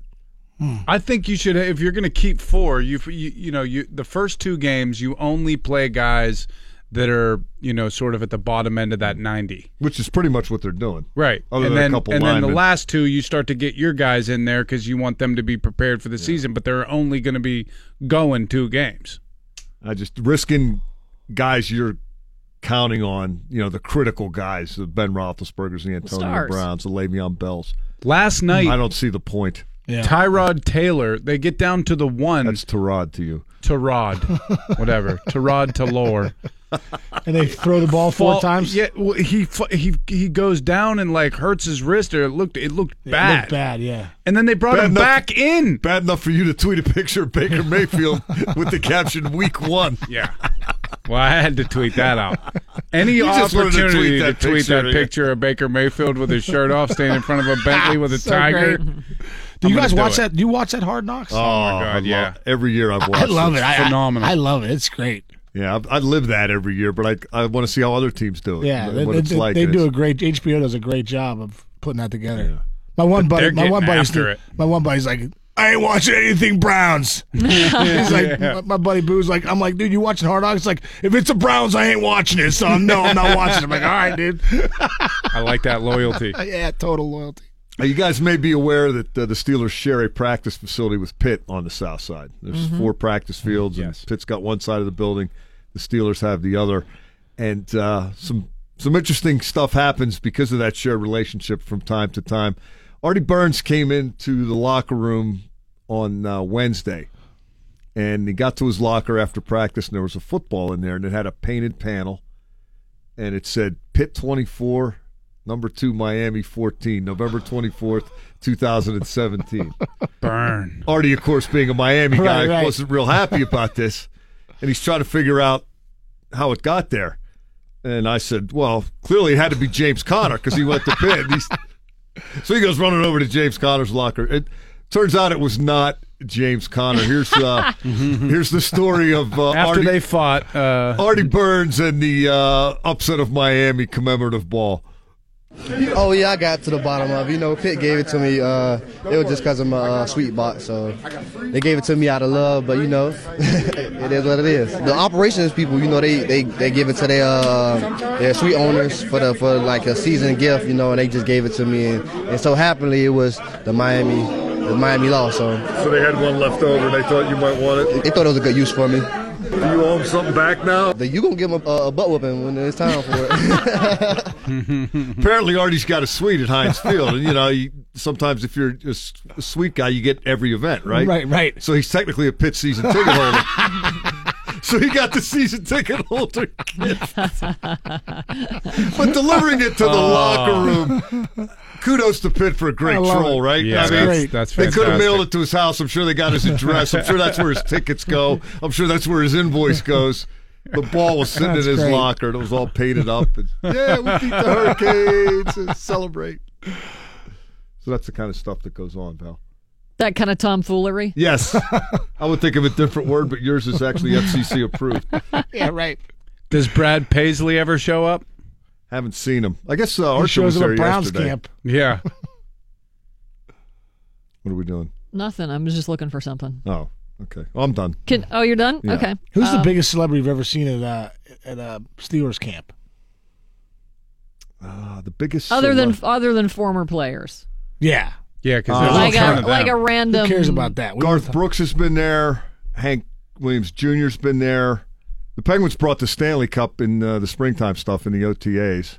I would have to say the Stanley That's cool. Cup. Oh, that's the Stanley Cup. Yeah. So that's, Most that's famous pretty cool. person. And that was funny because I'm, I'm guessing a lot of those guys aren't necessarily hardcore hockey fans, but everybody's Did they go crazy? everybody's About the cup. mesmerized by the cup. That's Like, cool. Yeah, the cup you is see that awesome. best cup, trophy in, and it, in any sport. it's It's got awesome. a pull. But uh, a guy like Kevin Colbert, the GM, who was a Penguins season ticket holder, Yeah. and his son Dan is a scout with the Steelers. They're getting their picture taken with it and everything. They That's were- really cool. Uh, I can't think. Um, the vice president was there once. I can't remember which one.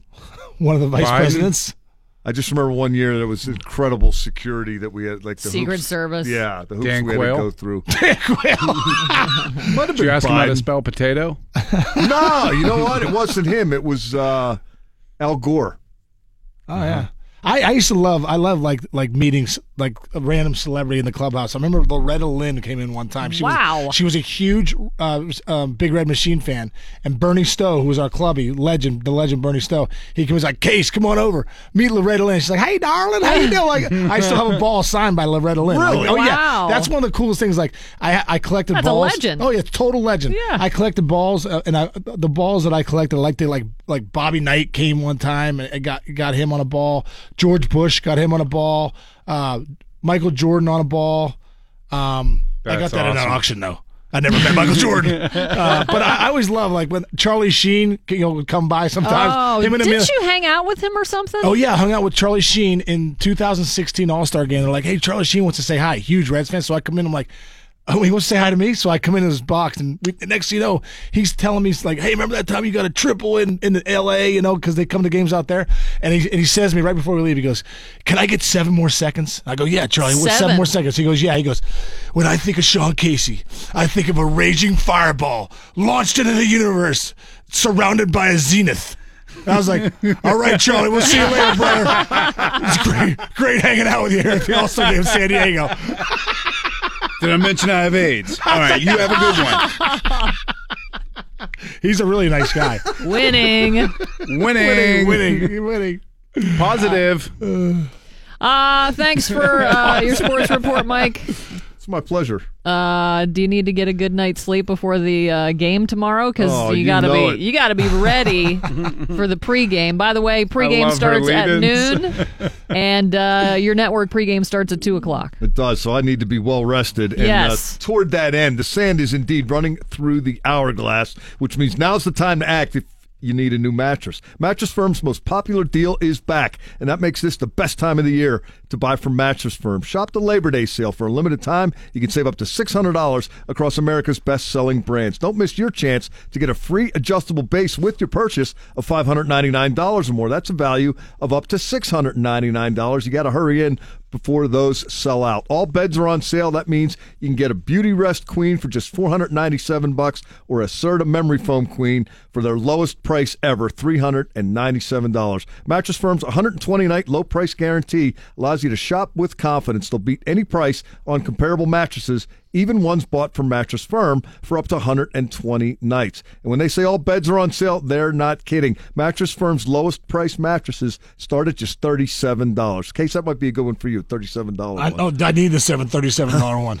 You can also get 0% APR for six years. That's the best financing Mattress Firm has to offer. Don't delay. The sale ends soon. Get a king for the price of a queen or a queen for the price of a twin. Call 1 866 780 6220 for credit cost and terms, subject to credit approval. It's the DVE Morning Show. I'm Val Porter with Mike Prisuta and Bill Crawford and uh, Sean Casey. Scott Paulson in for Michelle Michaels today. He just popped in the studio. You Hi, sound Scott. great. I've been listening just- to you on iHeartRadio while I'm working at home. I just wanted to congratulate you guys because in the last hour, you've single handedly offended Chinese, rednecks, and people who pickle. that's, that's pretty much 70% of our audience, so there you go. Thanks a The lot. picklers really take There'll up be a nobody, big chunk. nobody here at 10 o'clock when I start. Thank you. I really appreciate it. Equal opportunity offenders. Try to get everybody. We did We it leave for you, anybody Scott. out? We did it for you. Sean Casey, uh, glad to have you in this morning. Let's Uh, go after farmers. Since Scott was just in here.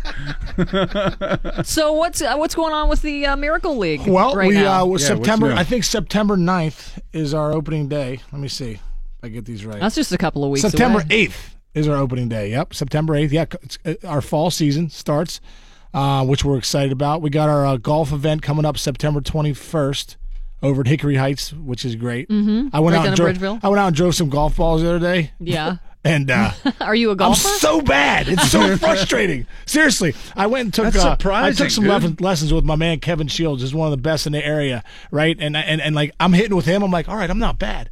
So then yesterday, I take my eight year old daughter over to Hickory Heights to hit a couple balls, get ready for. I'm so and, and I blew up my back. My back's killing me, and I'm so bad. And my, my, my, my daughter's like, "Go ahead, hit one, dad." And I like nub it seven feet.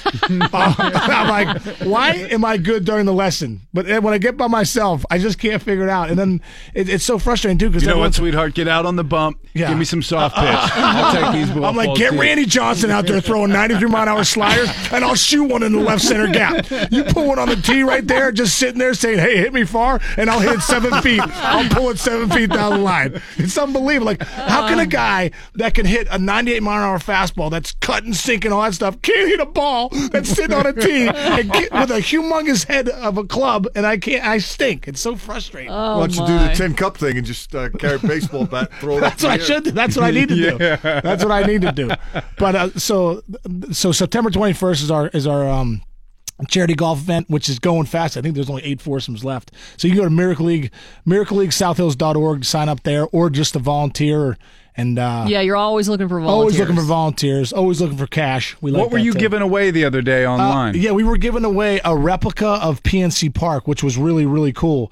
Um, I saw that. Yeah, and they um, you- you know what was the awesome detail on it was incredible. what was unbelievable. The detail is absolutely unbelievable. Um, Dave Resnick did it, who does these these you know model parks, which is absolutely it was it was phenomenal. And he picked us as a charity to do which was really cool. And uh, the guy that won it was Eric Savage won, and I think we we, we ended up getting over three thousand dollars. Uh, for for that for that model awesome. for the yeah so if you go on I think great. on our Twitter account it shows the That model was really the cool. PNC model wasn't that cool the detail was phenomenal on that thing. So you know what's been so cool about this a whole Miracle League, Miracle Leagues, and our Miracle League of the South Hills has been how the community of Pittsburgh and even outside of Pittsburgh has rallied around this place and made it what it is. I mean, I think that's what's the coolest thing for me is we have over 300 kids. We have people come volunteer. You know, you guys have helped us out for years, but so many people have helped us out in this community. And literally, that's I think that for me is the coolest thing. That Yeah, the that- support. Yeah, support. It's ridiculous. Pirates It's really helped get the word out about cause, uh, yeah. three Yeah. weeks ago or so. Yeah, with them with the with the Pirates charities. Yeah, The broadcast up there. And they the Pirates do a great job. They have all the Miracle Leagues. Uh, you know, McHenry in the getting area. rocked on the mound. Yeah, yeah, it's great, man. It's just it's so cool. And like uh, I saw Taillon the other day in um uh in the in the at the stadium, and uh, you know he he came out l- last year for us, and, which was really cool. Uh, Jared Hughes, who plays for the Reds now, I ran into him, and I'm, I was always like, dude, every time we had something out there, Jared Hughes would come. So I said I'll always be thankful that you know you showed up with the Pirate. The Pirates are always sending guys out there, and it's just been a cool thing. I always tell people all they have to do is go out and see a game there. That's it. And they're hooked. You go one time, and you see the impact it has on those kids. That's like it. we ju- we just went and hung out there one Saturday for a few of the games, and the smiles on these kids' faces, and just how the energy that's in the park, Yeah. and just you know. People are out there. Every kid has like a, a partner, or sort of like a Yep, volunteer buddy, that's yep. hanging with them. Yeah, buddy. Yeah. and uh, it's just you know if if you go out there, if you're if part of this league, I promise you get more from it than you give. There's no doubt about it. the joy that comes from the from the Miracle Leagues is is phenomenal. Sean, thanks so much for coming in. I love morning. it. I love hanging out with you guys. You guys did a Yeah, great job holding down in. the fort. You can come back Monday. Other than you really pissing everybody off. Okay, I'll back Monday. yeah, there's still some people we haven't offended off. yet. yeah, Come on exactly. back. Thanks to Cam Heyward as well. Uh, Steelers game tomorrow's kickoff is at 4, pregame at noon. Dee Snider, uh, he's going to be at Jergel's this Sunday night. Thanks uh, to. We're not gonna take That's it. That's right. I did it. One, one, one quick story. In the back of the Reds plane one time, we're flying in, and we had just traded a couple guys, and I think we were really bad too. And uh, we, I think we had a couple adult beverages, and we had the Bose radio going, and we put that on. We're not, and somebody had a microphone, and I got, I think soon we got on the mic. We're like, we're not gonna take it. And the, the GM was Dean Taylor, and the whole back of the plane. This is how good we were. We're like, Dean, we ain't gonna take it. you personalized it. all the all the guys, you know, the beat writers, everyone that plane turns around and like looking back. We're like, that's right. We said we're not going to take it anymore. and you've been traded. I know we're 30 games under 500. We're still not taking it. Uh, Colin Chamberlain as well. Thanks to him for being on the show. He's going to headline the Sean Collier Presents tomorrow night at Arcade Comedy Theater. Yeah, he was great. Yep, that's going to do it for us. Scott Paulson in for Michelle Michaels next to kick off a Skynyrd Friday uh, to celebrate. Freebird their- Friday. That's Scotty, right. can you play Give Me Back My Bullets to Give start me the three show? steps. So uh, Scott's up next with the Electric Lunch at noon as well here on DVE. I'm finished. You stay classy, Pittsburgh. Don't touch your face. Hey, got him tight, Pittsburgh all day, baby. For now, you guys call me Ronald. Would you not eat my pants? Ronald.